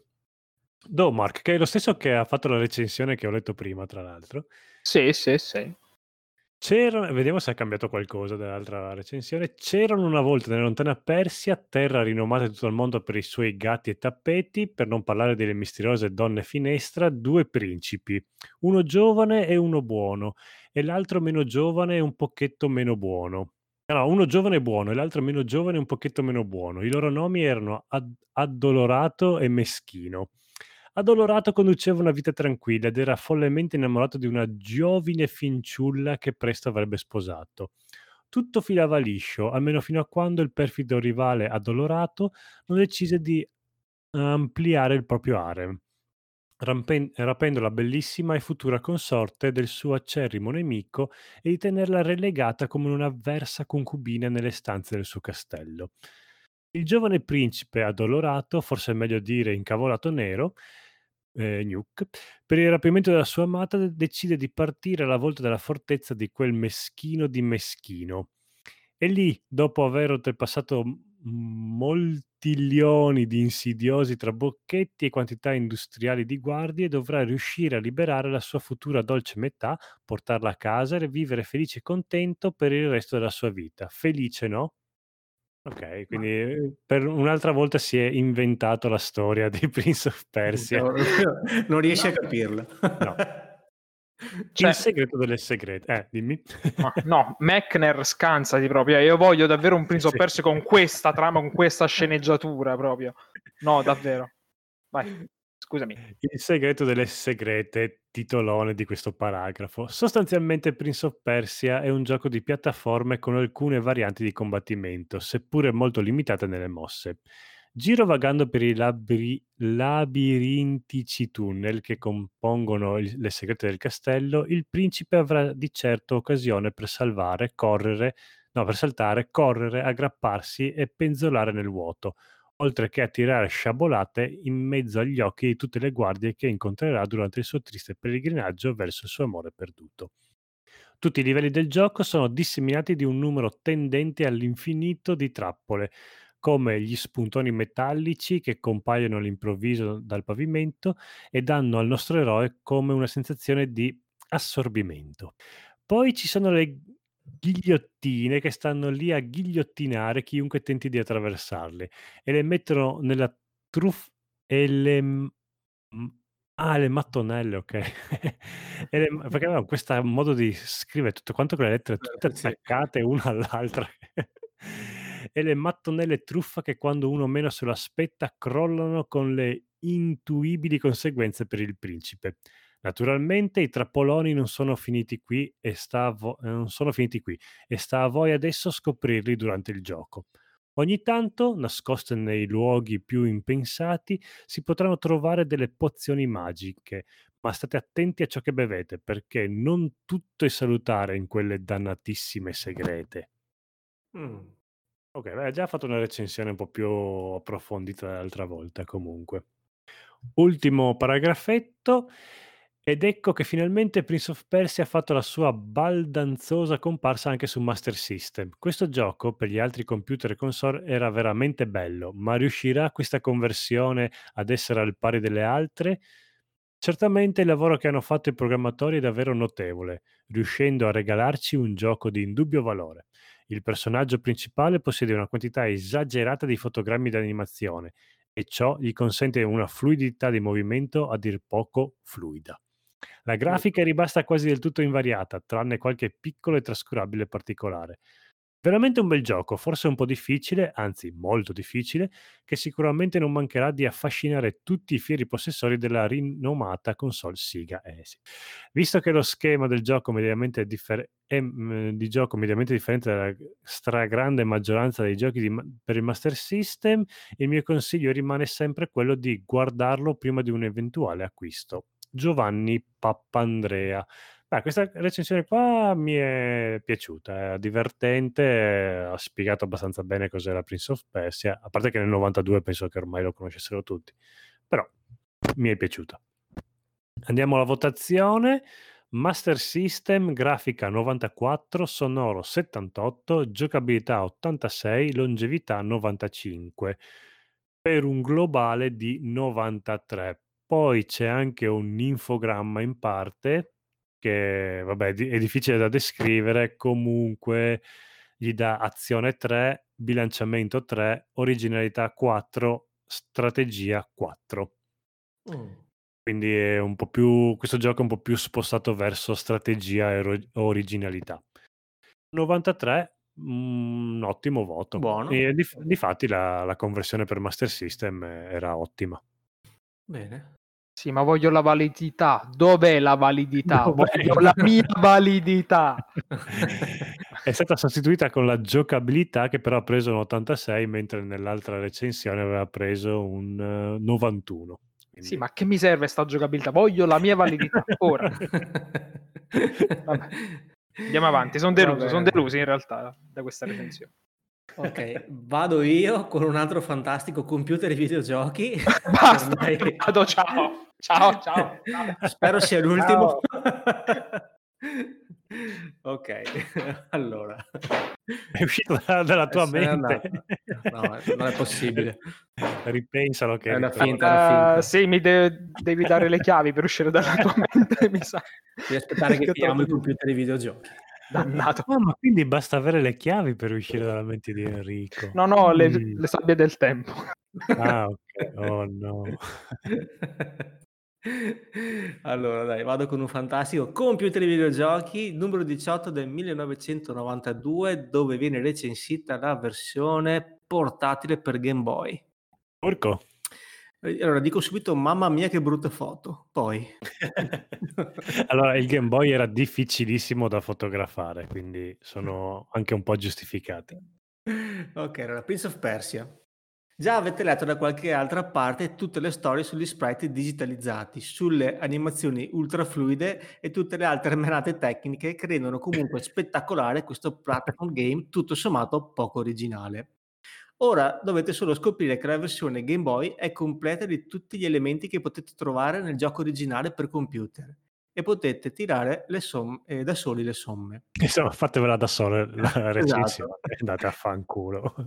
Un solo consiglio, se non vi piacciono i giochi dove c'è da pensare, vi conviene cercare di non farvi impressionare troppo dalle animazioni e cercare un titolo più adatto ai vostri gusti. Siete stupidi. Sempre il buon Domark, Game Boy, globale, qua ci dà solo il totale, però un bel 93%. Ah. E quindi qua tutte le versioni per adesso si stanno salvando. Sì. Beh, oh. Se becchiamo quella per il Nintendo 8 bit, mi sa, se gli danno più di 90 mi incazzo. Aspetta, ci arriveremo, spero. Oh, Andiamo alla prossima. Allora, sì. apriamo un bel computer. No, invece è Console Mania, il numero 13 del 92. Cambiamo che finalmente bello. rivista e forse editore, ma la versione rimane la stessa del Game Boy. E se avete detto che brutte foto alla recensione su Console Mania, queste sono proprio da bucarsi gli occhi proprio. Tra l'altro, tre foto tre foto, tutte e tre brutte, di cui una è anche ripetuta due volte. Quindi... Esatto. Sfocata, tra l'altro, sfocata, sfocatissima proprio, con tutto il flash. Va bene, ma non siamo qui per le foto, non siamo qui per giudicare le foto, ma per giudicare il gioco. Quindi, inizio. Mi sembrava quasi di, sentir, uh, di sentirvi tutti in coro rispondere Nessuno! Infatti, questo acclamatissimo platform è uscito oramai in ogni salsa, formato, versione e chi più ne ha più ne metta. Comunque sia, dovete fuggire dalle prigioni, salire nel palazzo e liberare la principessa dopo aver ucciso il visir. Il tutto chiaramente condito con guardie, labirinti e un paio di puzzle. È solo un paio, diciamo un po' di più. Mm. Una sola parola. Bellissimo. Vale per la grafica con le animazioni fluidissime. Il personaggino scuote persino la testa dopo aver tirato una capocciata sul muro. Sì, questa è, una, questa è davvero una, una chicca della versione Game Boy, bellissima. Per il sonoro stereo molto medio orientaleggiante e per la giocabilità ai massimi livelli. Ricordiamo il sonoro, la musica gliel'ha fatta Tommino Tallerichino. Mm. Beh, se avete un Game Boy e siete ancora qui a leggere, un certo Alex l'ha scritta. Eh sì, Alex, Poi gli ha dato un bel, credo sia il voto questo, sì, 94 questo sul cartello, giocatori 1, livelli 12, livelli di difficoltà 1, infatti non, non, ci sono, non è scalabile il livello di difficoltà. Poi c'è un altro trafiletto, chi di voi non sa del valoroso principe gettato nelle segrete mentre la sua bella viene costretta a sposare il malvagio visir entro un'ora, pena la morte? Viene avanti Felloni, era cretino, vabbè questa è una didascalia. Vediamo anche cosa gli dà i, come voti. Grafica, un bel 94. Animazioni fluidissime, sprite molto carino. Sonoro 90, musiche belle, effetti ok. Giocabilità 94, ottima, inossidabile. E 94 voto complessivo. Questa è una versione sviluppata dalla Virgin. Mm, Bene, un'altra, un'altra promozione. Oh, abbiamo qui un bel Console Mania, un bel Console Mania dicia- 21 del, del 93, quindi anche un po' avanti con gli anni. E di fatti è una recensione per il Mega CD, quindi è forse l'ultima conversione che hanno fatto per, di Prince of Persia. Forse, forse. Ad ogni modo è un papiro di recensione lunghissimo, quindi avranno messo dentro tantissime novità in questa conversione. Ma tipo no. Vediamo se ho capito la storia. Allora, intanto vediamo chi è l'assassino che ha scritto questa recensione. Andrea Fattori, quindi che ha scritto questo papiro infinito di, per parlare del, per l'ennesima volta di Prince of Persia. Che mi immagino quando gli hanno detto, guarda, devi riempire 3000 caratteri per l'ennesima conversione di Prince of Persia, auguri, inventati qualcosa. allora, Prince of Persia, lui è il coraggioso principe azzurro, lei la figlia del sultano, l'altro il gran visir la storia è sempre la stessa. questo c'è già, davvero c'è già una, una lamentela insita in questo, in questo incipit. Sì. Direi che la recensione potrebbe chiudersi qua, con il cappello della recensione. Il tutto si svolge all'interno di un monumentale palazzo, uno di quelli che si trovano nelle fiabe da mille e una notte, con tanto di prigioni sotterranee, guardie e pozioni magiche. Per anni il regno ha conosciuto uno splendore senza precedenti, ma già a pochi giorni dalla morte del sovrano. Ah, quindi in questo caso qua è morto. Ah, è Nelle, morto. ne- nelle altre recensioni era lontano per la guerra o qualche altro motivo. Una terribile ombra sta calando sul palazzo. Si tratta del Gran Visir, il consigliere del sultano, colui che ora è deciso a ottenere il potere. Sulla sua strada si trovano solo due ostacoli relativamente facili da superare, ma che potrebbero rilevarsi fatali se dovessero essere sottovalutati. Si tratta della figlia del sultano, la bellissima Eugene. Aveva un nome nelle altre nella storia del No, gioco? no, no, no. Si sono prese delle libertà in questa versione perché poi non so se le citerà, ma c'è una particolarità che, che ho già detto anche prima. In sede... Vabbè, scusami. e del suo innamorato, un principe v- proveniente da una delle regioni vicine. Ah, quindi era uno straniero. Dall'Umbria, Esatto. così a caso. Ucciderli entrambe sarebbe semplice, molto semplice. Il Vesir ci ha pensato migliaia di volte. Ah, quindi c'è anche un'introspettiva sul, sul personaggio del Visir. Ha gustato ogni singolo momento di quelle scene, ma poi si è reso conto che sarebbe stato un errore imperdonabile. Doveva sposare la figlia del sultano per avere l'approvazione del popolo. E il suo bel principe sarebbe stato l'arma risca- del ricatto. Ora il piano del Gran Visir sta finalmente giungendo al compimento e il sultano è morto. Il bel principe è chiuso in fondo ai sotterranei e la principessa ha, ha a disposizione un'ora per decidersi se sposare il Gran Visir o assistere all'esecuzione del proprio amato. Un gran bel piano, quasi perfetto, eh, ma il principe di Persia non ha nessuna intenzione di esitare di assistere passivamente a tutto questo e guarda caso conosce anche un paio di passaggi segreti che lo aiuteranno a uscire dalla sua prigione. La sfida inizio, 60 minuti per, uccide, per uccidere o morire. La storia, come abbiamo detto, è sempre quella, così come il funzionamento del gioco. Bisogna esplorare tutti, tutti eventi i livelli del palazzo, scoprendo di volta in volta dove si, dove si trovano, dove trovano por- dove si trovano porta e meccanismo di apertura per poter raggiungere il piano superiore. Si può camminare, correre, saltare, arrampicarsi e dopo aver recuperato una spada combattere. Le trappole si sprecano e le guardie non sono certo poche. Andando avanti nel gioco è possibile recuperare alcune pozioni magiche dai differenti po- eh, poteri. Le più semplici guariscono una sola ferita, altre le guariscono tutte aggiungendo un punto ferita in più a quelli di base, altre ancora permettono di compiere azioni particolari. Il maggiore ostacolo è, è al completamento di questo gioco è sicuramente il tempo. Le vite sono infinite, ma ogni volta che si esauriscono i punti ferita bisogna ricominciare il livello da capo e intanto i minuti passano. 20 livelli non sono pochi, ma Prince of Persia è così affascinante e coinvolgente che difficilmente vi darete per vinti prima di averlo completato interamente. Dal punto di vista grafico, Prince of Persia su Mega CD presenta la prima delusione. Ah, quello che doveva essere uno dei punti forza del gioco si è infatti rivelato nulla di speciale, con fondali e sprite che, pur essendo discreti, risultano inferiori alle aspettative. Il personaggio del principe si muove sempre fluidi- fluidamente ed è disegnato meglio, ma è tutto qui. In particolare, una nota dolente anche per la musica, in stile orientale, ma a lungo andare diventa insopportabile. Fortuna che si può togliere, e eh, vabbè, capirai. Purtroppo le nuove opzioni, velocità di gioco e combattimento, salvataggi, hit score parziale, eh, personalizzazione del principe. Ah, la personalizzazione del principe. Boh, probabilmente potevi cambiare i colori di... del turbante. Sì, sì, sì, quella roba lì. Non sono sufficienti a, col- a colmare le lacune di un'ideale versione CD e a A Prince of Persia il meritato successo. Andrea Fattori, eh, cavoli, iper deludente sta. Praticamente il gioco è sempre quello, se non anche un po' peggio. Grafica discreta, ma do- doveva essere molto migliore. 79. Sonoro, effetti realistici, litanie insopportabili. Gio- 82. Giocabilità resta sempre divertente, pochi livelli. 88. Globale 85.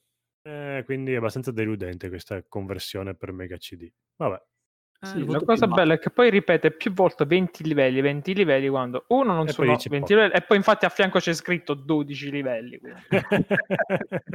Vabbè, eh, un po' di E questa comunque è quella infamosa versione che ha le cutscene stile anime atroci, atrocissime. Dove le trovo, ragazzi? Perché sono sono troppo brutte per non essere guardate.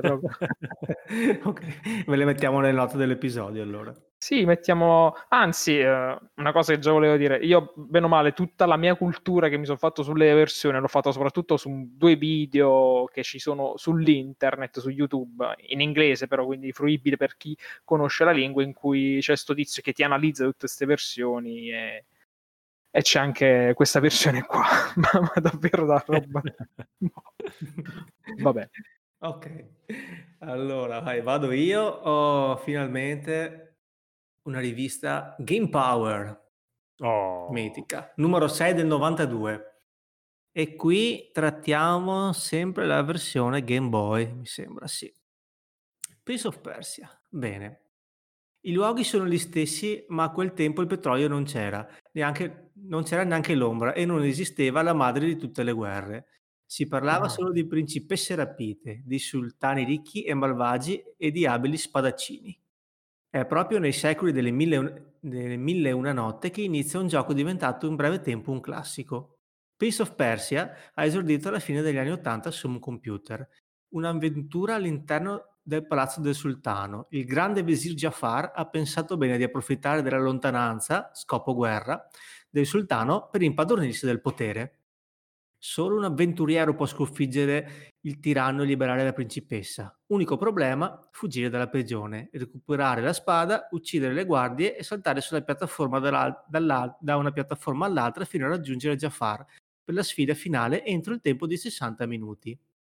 L'avventuriero ha dei punti vita, all'inizio 3, che si possono perdere cadendo dai piani troppo alti oppure nei duelli. L'energia può essere aumentata bevendo delle pozioni solitamente nascoste in qualche altro palazzo. Attenzione che alcune sono avvelenate. I livelli del gioco sono ben 12 e grazie al sistema di password potete ricominciare a giocarlo a livello raggiunto. Ah, qua i salvataggi tipo Another World. Sì, anche nella versione NES c'erano i salvataggi, c'era anche una era anche un modo carino perché tu iniziavi il dal livello 1 andando verso sinistra. Cioè era praticamente un hub centrale, se andavi verso destra iniziavi il gioco normale. Se andavi verso sinistra da ti ritrovavi con ai piedi una pozione, dove dovevi mettere un codice, mhmm, alfanumerico e se il codice era giusto il principe beveva la pozione e si trovava in quel livello lì. Se invece il codice era sbagliato, il principe beveva la pozione e schiattava. Quindi ah, era... era carina come cosa, peccato che la conversione per il NES poi faccia cagare, quindi così. ok, allora qua andiamo a commento e voto. Al cross, il recensore. Ci sono giochi destinati a sopravvivere a qualsiasi computer. Quando l'azione di gioco è perfetta e la sua struttura coinvolgente, non mi interessa se i personaggi sono più piccoli oppure in bianco e nero. Sì, Prince of Persia è un vero classico e come classico vive anche sul Game Boy e in un modo fantastico. La voglia di superare i vari livelli, trovare i passaggi segreti, saltare da una piattaforma all'altra, sfidare i vari guardiani e appendersi ai parapetti è grande e vi impegnerà a lungo. L'utilizzo dei tasti vi semplifica ulteriormente il comando, mentre il duello è meno immediato che nella versione su computer. Il sistema di password per partire dal livello voluto è molto comodo. Unico inconveniente è che difficilmente lo troverete a giocare una volta terminato. Ok, allora qua faccio una piccola scheda tecnica, titolo Prince of Persia, casa Virgin, distributore import, numero giocatori 1, continua sì, password, livelli di difficoltà 1. Poi qua c'è uno, un piccolo schemino, praticamente c'è uh, l'immagine di un Game Boy e qua ci, ci, spiegano i vari tasti, quindi c'è una freccetta sulla croce direzionale che ci dice correre, salire, scendere, raccogliere oggetti. Poi il pulsante A è indicato per, sal- per saltare oppure appendersi sul bordo o attaccare nei duelli. Pulsante B muoversi passo per passo oppure appendersi sul bordo dopo un salto o difendersi nei duelli. E qua abbiamo solo il voto totale che è un altro buon 94%. Buono, buono. Eh. Siamo sempre sopra il 90 tranne che per Mega CD. Anche troppo Mega CD gli hanno dato. 85. oh, Va bene. Qui invece, se mi permettete, ritorniamo a un Consolmania. Questo è il numero 20 del 93. Posso? Posso, posso? Certo. Prego. Grazie, non grazie. stropicciarlo. E no, alcuni Consolmania qua dentro sono miei, quindi... Ho i, i, miei DP apposta, i dispositivi di protezione individuali apposta per gestirli, i guanti belli. per le riviste. Sì, sì, quelli per uscire fuori, quelli per, quelli per fare la spesa sono, sono, dall'altra parte. Va bene. Quindi Prince of Persia, questa è la versione del Super Nintendo. Ah, finalmente, oh. perché questa è una versione molto particolare. Vediamo se ne parla. Infatti qui dice giocatori 1, livelli 20, come davvero sono 20 stavolta, livelli oh. di, di difficoltà 1. Che bello! Il gioco più convertito di tutti i tempi, dopo Tetris, perché ancora doveva arrivare Doom. Doom Ora esatto. anche sul vostro Super Nintendo, direttamente dal suo caro fratello giapponese. Che dirvi? La trama la sapete già in 100.000. In ogni caso, trattasi di un principe che deve superare 20 intricati labirinti a scrolling multidirezionali in prospettiva laterale nel tentativo di salvare la sua amata principessina, prigioniera di un malvagio visir. È come sessista questo principessina, ragazzi, come sessista, come suona sessista. L'animazione del protagonista principale, che ha reso questo gioco un enorme successo, è anche qui fluida, anche se il mov- movimento in corsa è stato da molti definito un po' scattoso. In realtà io lo trovo ancora più realistico delle altre versioni, dove era così fluido da risultare inverosimile.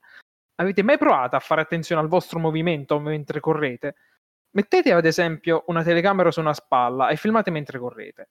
Le immagini risulteranno piuttosto mosse e a sbalzi. Bene, se aveste fatto la stessa cosa mettendo una telecamera sulle spalle del principe persiano in versione Amiga o Macintosh, avreste avuto una, sen- uh, una sequela di immagini per nulla a sbalzi, ma delicatamente ondulata, come se fosse ripresa da una barca. Poco realistico, no? Spero di aver reso l'idea. No, ma ti vogliamo bene lo stesso. evidentemente tu, tra parentesi questa, evidentemente tu quando corri ti muovi come un orso incinto e spero di rendere l'idea. ND Alex, passo e chiudo. Scritto ah, da Piermarco Rosa. Cazzo comunque. Mamma mia, cioè tra l'altro della versione più particolare, più peculiare di tutte quelle, vabbè.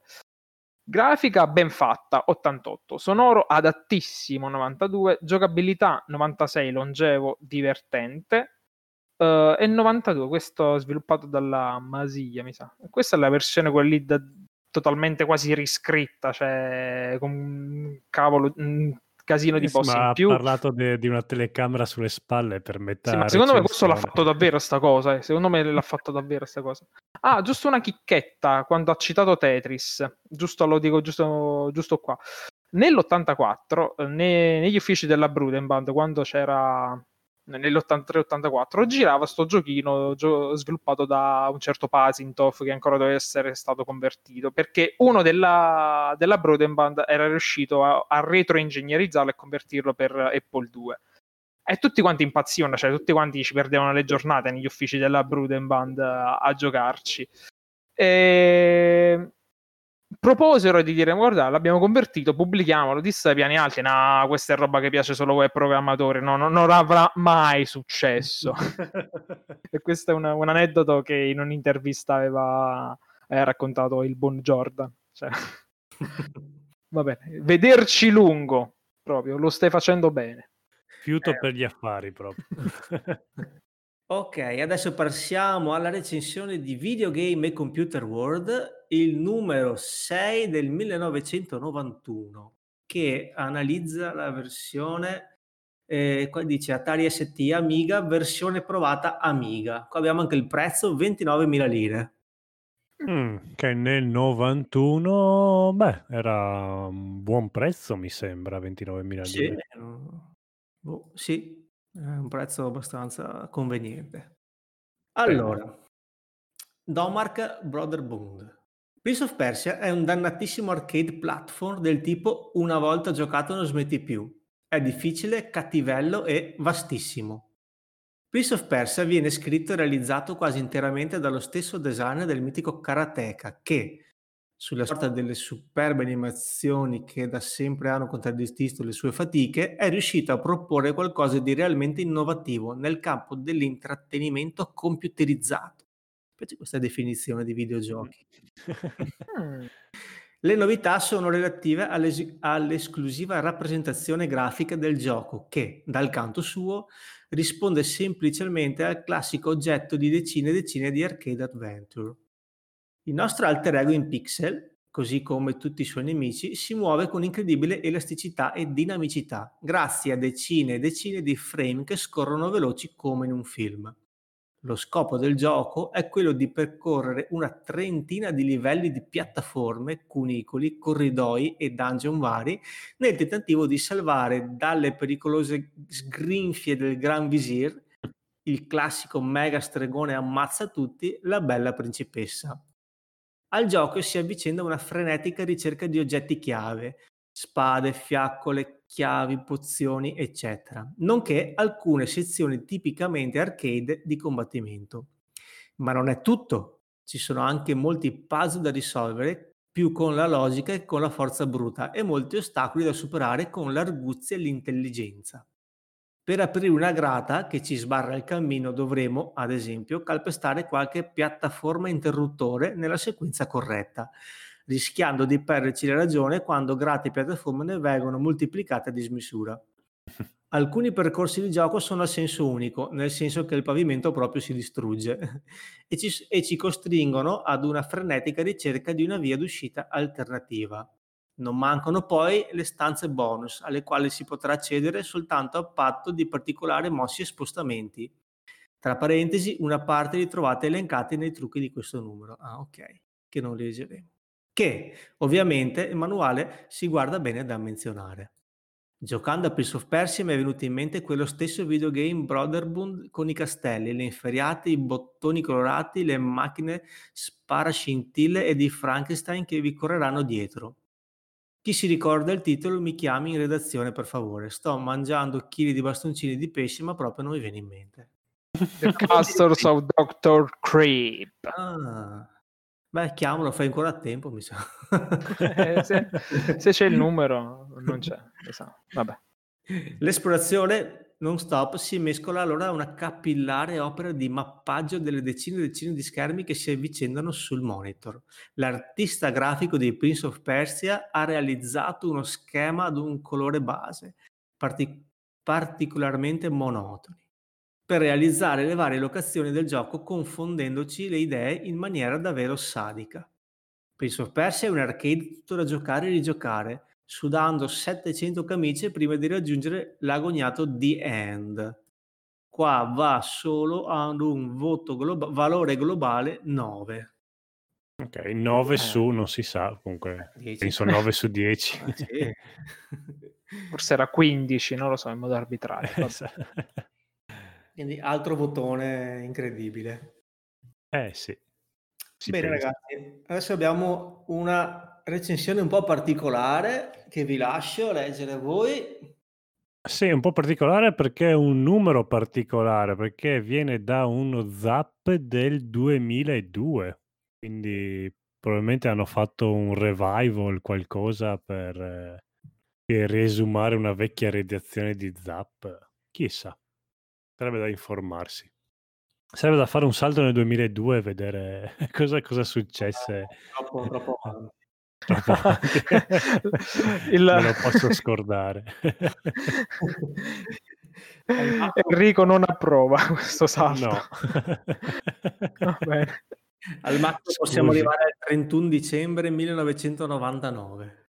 Perché il 31 eh. dicembre 1999? Ah, proprio i, i 2000. gennaio 80 al 31 dicembre 99. Il, nostro... ah, il, mill- il, Millennium Bug, potrei sfruttarlo per... Ah, okay, okay. No, no, no, ha svelato so. le sue carte. Ah, ti sei tradito, ti sei tradito. No. Io, appunto metto, metto sempre appunti per il mio Nobel futuro. comunque hai detto comunque una versione, cioè comunque una edizione particolare di questa rivista per una versione particolare. Lo vogliamo dire che versione è questa? E diciamolo. Ok, questo è del per ste- eh, Spectrum 128K. Per, mm. È particolare perché questa è una conversione fatta nel 96, quindi abbastanza fuori tempo massimo, ma perché sta- non è una conversione ufficiale. Se gli utenti nostalgici dello ZX Spectrum devono ammirare un popolo, si tratta sicuramente del popolo russo. Ok, sono i programmatori russi, infatti, che hanno proseguito con lo sviluppo di nuovi modelli virtuali dello Spectrum, come il Pentagon 128 e lo Scorpion 256, ma anche di giochi. Non ci riferiamo a quei giochi per specchi, per spessi, annunciati negli anni 90 e diventati quasi delle leggende, ma senza concretizzarsi in prodotti completi, come Doom o Mortal Kombat. Stiamo parlando di Prince of Persia, in una versione completa prodotta dalla casa uh, di software russa Nicodim nel 1991.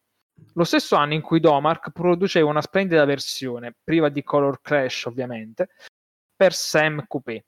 Il computer che da molti è stato considerato l'evoluzione naturale dello Spectrum e l'ultima sua incarnazione hardware. La storia che fa da trama al gioco dovreste conoscerlo un po' tutti, ma un breve riassunto fa sempre bene. No, non fa bene, però vabbè, lo leggo. il malvagio Jafar ha usurpato il trono di Persia è imprigionata la principessa per costringerla a sposarlo. L'eroe della situazione è il giovane principe, che dovrà attraversare i micidiali sotterranei del palazzo, sfidando trappole e guardie, fino a raggiungere e salvare la principessa, mettendo fine alla fastidiosa esistenza di Jafar. Proprio fastidioso questo Jafar. Mi immagini se c'è una presenza fastidiosa che sta lì a farti col dito proprio addosso. Te ne dà fastidio. Chiusa parentesi. La struttura del gioco, fondamentalmente, è un platform game si basa, e qua volo all'altra parte. Uh, scusatemi un attimo.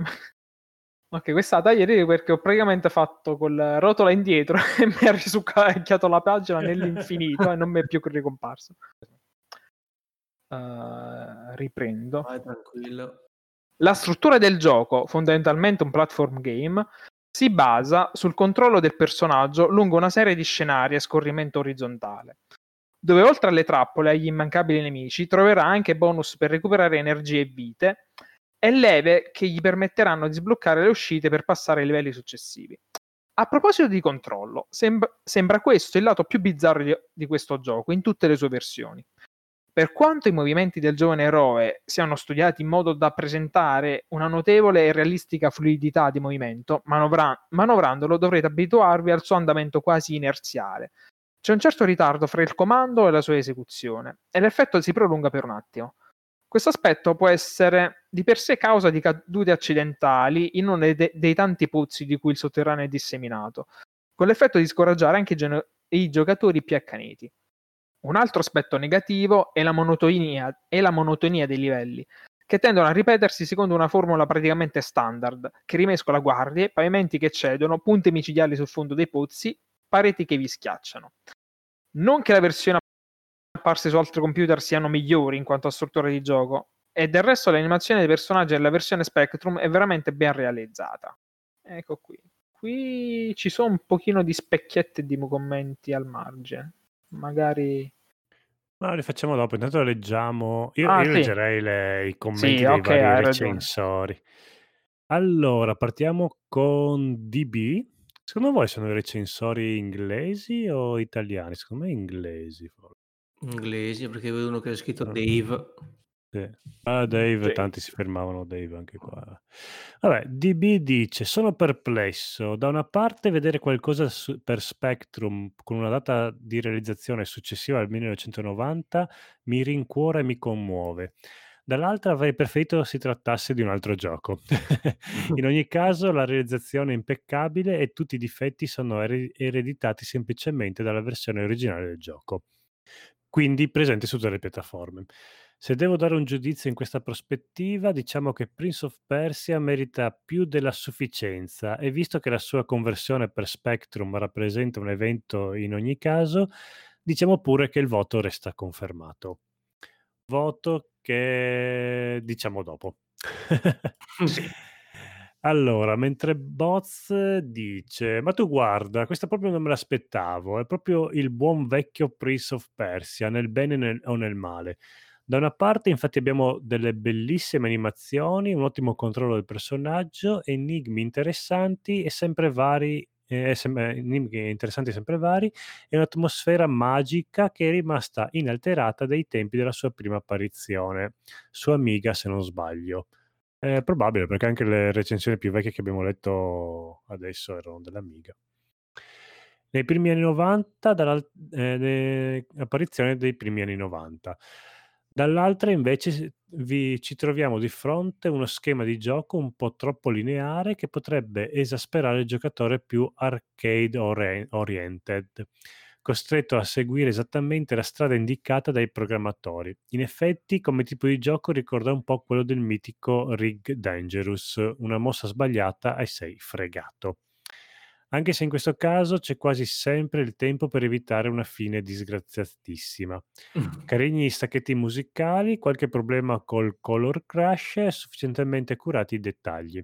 Nel complesso lo promuovo a pieni voti, è in grado, è in grado di tenere incollati al monitor delle, eh, per delle ore. È una conversione perfettamente riuscita di un grande classico ed è per, eh, ed è per il nostro amato Spectrum. Cosa volete di più? Se siete amanti dello eh, Spacey, eh, si dice Spacey?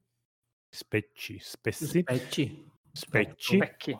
Boh, Specchi. Spectrum, specchi. Boh, non, Specci. non lo sapremo mai non potete assolutamente perdervelo, fidatevi. Oh, quindi tutto sommato era abbastanza positivo questo recensore. Poi chiudiamo col parere di Dave. Mm, Prince of Persia, eh? versione per specchi 128k con tanto di schermi di intermezzo fra i caricamenti e musiche di stacco e color clash ma a quest'ultimo siamo abituati, o almeno eravamo abituati fino all'avvento del Sam Coupé, vero? Ma dico, avete visto la conversione pop per Sam? Lo so, dobbiamo accontentarci e perlomeno dovevano, uh, dovevamo quando si trattava di hardware, ma ora con gli emulatori è tutta un'altra storia. Cosa? Ah sì, il giudizio di Prince of Persia, giusto. I platform sono stati i miei preferiti, ma proprio questo sistema inerziale di pop, pop sarebbe per Prince of Persia, immagino. non lo sopporto, credetemi, e nemmeno la re- ripetitività degli schemi di livello in livello. Passi il color crash, passi l'essenza di suoni in game che pure potevano essere implementati, ma combattere con i movimenti mollicci e sfuggenti del giovane principe proprio non potete chiedermelo al massimo posso dargli una sufficienza, ma sappiamo bene come siano stati creati giochi ben più avvincenti e curati in solo 48k. Ah, quindi 128k per una conversione così, secondo lui, erano un po' troppo sprecati. Mm. Va bene, direi che possiamo andare avanti col globo, col commento finale. E dalle fotografie Beh, sembra anche abbastanza bella colorata per essere sullo Spectrum, che di solito aveva... Quanti colori aveva lo Spectrum? 3, 4? no, non me lo chiedere. sembra... non sembra malvagia. Forse veniva meglio in bianco e nero, però dovendo usare solo quattro colori dai, non è malissimo. Presentazione 56. Bello lo schermo di apertura, discrete le scene di intermezzo. Grafica 61. Il dettaglio lascia desiderare. Gli scenari si ripetono troppo e il personaggio si muove in modo realistico. Sonoro 55. La musica di presentazione è negli standard, mancano però effetti in game. Appetibilità 67. Chi ama i platform e attendeva questa conversione non vi rinuncerà. Tutti gli altri puntini puntini. Longevità 56. Voti bassini fino adesso, eh? Eh, longevità 56 dipende da quanto resistete prima che le numerose occasioni di morte vi scoraggino. Globale 70, una conversione fedele fin troppo.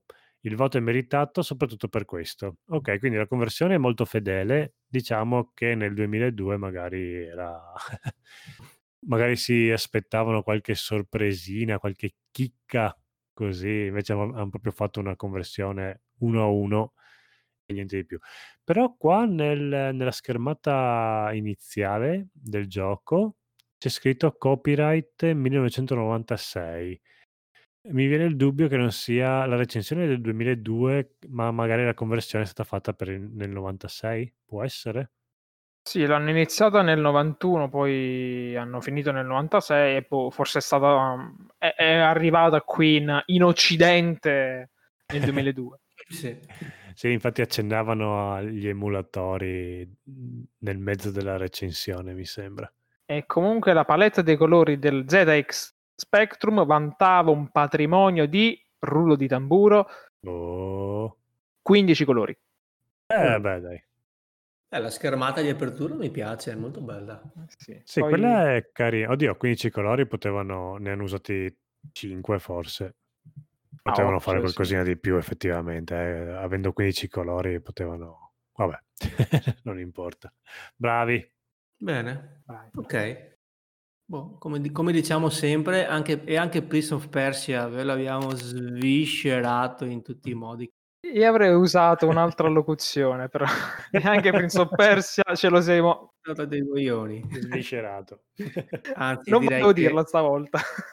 Lobby ce lo ha sviscerato perché insomma Ma lo ringrazio off tanto perché si sente che si è preparato molto bene per questa Sì, puntata. e c'era talmente l'esigenza di di condividere sta cosa che ho fatto un pastone indigeribile, tra l'altro spesso e volentieri sbiascicando, quindi se ci sono delle lamentele, delle cose da parte di professorone e altro, mi assumo io tutta la Sì, responsabilità. sì, sì. perché Eh, mi sono sentito un guarda, pochino cioè poi la cosa poi mi sono sentito un pochino quando "Ah ragazzi, ci vediamo per cena, dai, vi porto qualcosa io, vi porto anche i pasticcini", però arrivo e tipo mi tolgo le le scarpe, inizio a toccare dappertutto, cioè perché non m'ho fatto proprio parlare, cioè ma che cavolo, m'avete ospitato, ovvero che portavo la conoscenza, però un pochino dicevate: "Lobby, mo basta eh, però". No, no, no, gua guarda, ci hai tolto una castagna dal fuoco perché questi qua sono giochi storici importanti, quindi io e Enrico siamo ben contenti che se ne occupino gli altri, Vabbè. così se avete lamentele ve la prendete con Lobby, quindi Sì, sì, sì, mi assumo le mie responsabilità, sa mi faccio processare. Esatto, noi abbiamo solo letto le recensioni, quindi siamo stati, mhmm, ehm, recensori e testimoni distaccati e osservatori. Quindi se dovete picchiare qualcuno, Lobby. Picchiate, venite. E ah sì, Grazie volevo mille. dire un'ultima cosa no niente, non ve la dico più. Ah sì, che No! tutte che tutte tutte le fonti delle mie conoscenza, dopo vi passo i link, tutti i video, le interviste, ehm, il video do uhm, il link dove acquistare con pochi spiccioli i propri diari che scriveva Jordan durante la produzione, quindi n non me ne faccio proprio qualcosa di privato, cioè la conoscenza va condivisa, quindi se quindi vi vi sarò lì ben lieto di fornirvi di tutte le fonti. Okay, troverete tutto nelle note dell'episodio. Ah. Bene. Questo sospiro da notti d'Oriente. Ah. Bene ragazzi. Lobby, che dire, grazie ancora del tuo impegno, del tuo della tua ospitata. Adesso puoi andare a vincere il tuo premio Nobel. Quando farai i big money ricordati che è anche un po' merito mio, quindi E soprattutto merito tuo, quindi. lasciami lasciami pure l'IBAN, poi ci penserò. Però un un giretto anche al guinzaglio a Francesco faglielo fare dai, dai. E Eh, che cazzo. No. Ecco. Comunque Però Enrico magari magari aspetta che in finisce vivo. questo anno, sperando che il prossimo anno non sia un 2020 bis. Sì, infatti il 2020 tienimi ancora dentro la testa Enrico. Siamo tranqui ah, mi raccomando quando fai bonifico però fammelo in lire. Esatto. Perché io degli euro qua non me ne faccio un cacchio. Oh, te volevo te ve lo volevo fare in rupie come in Zelda, però. Eh. Bene, ragazzi, grazie ancora e ci vediamo alla prossima puntata. Ciao. Alla Ciao, ciao. prossima, ciao.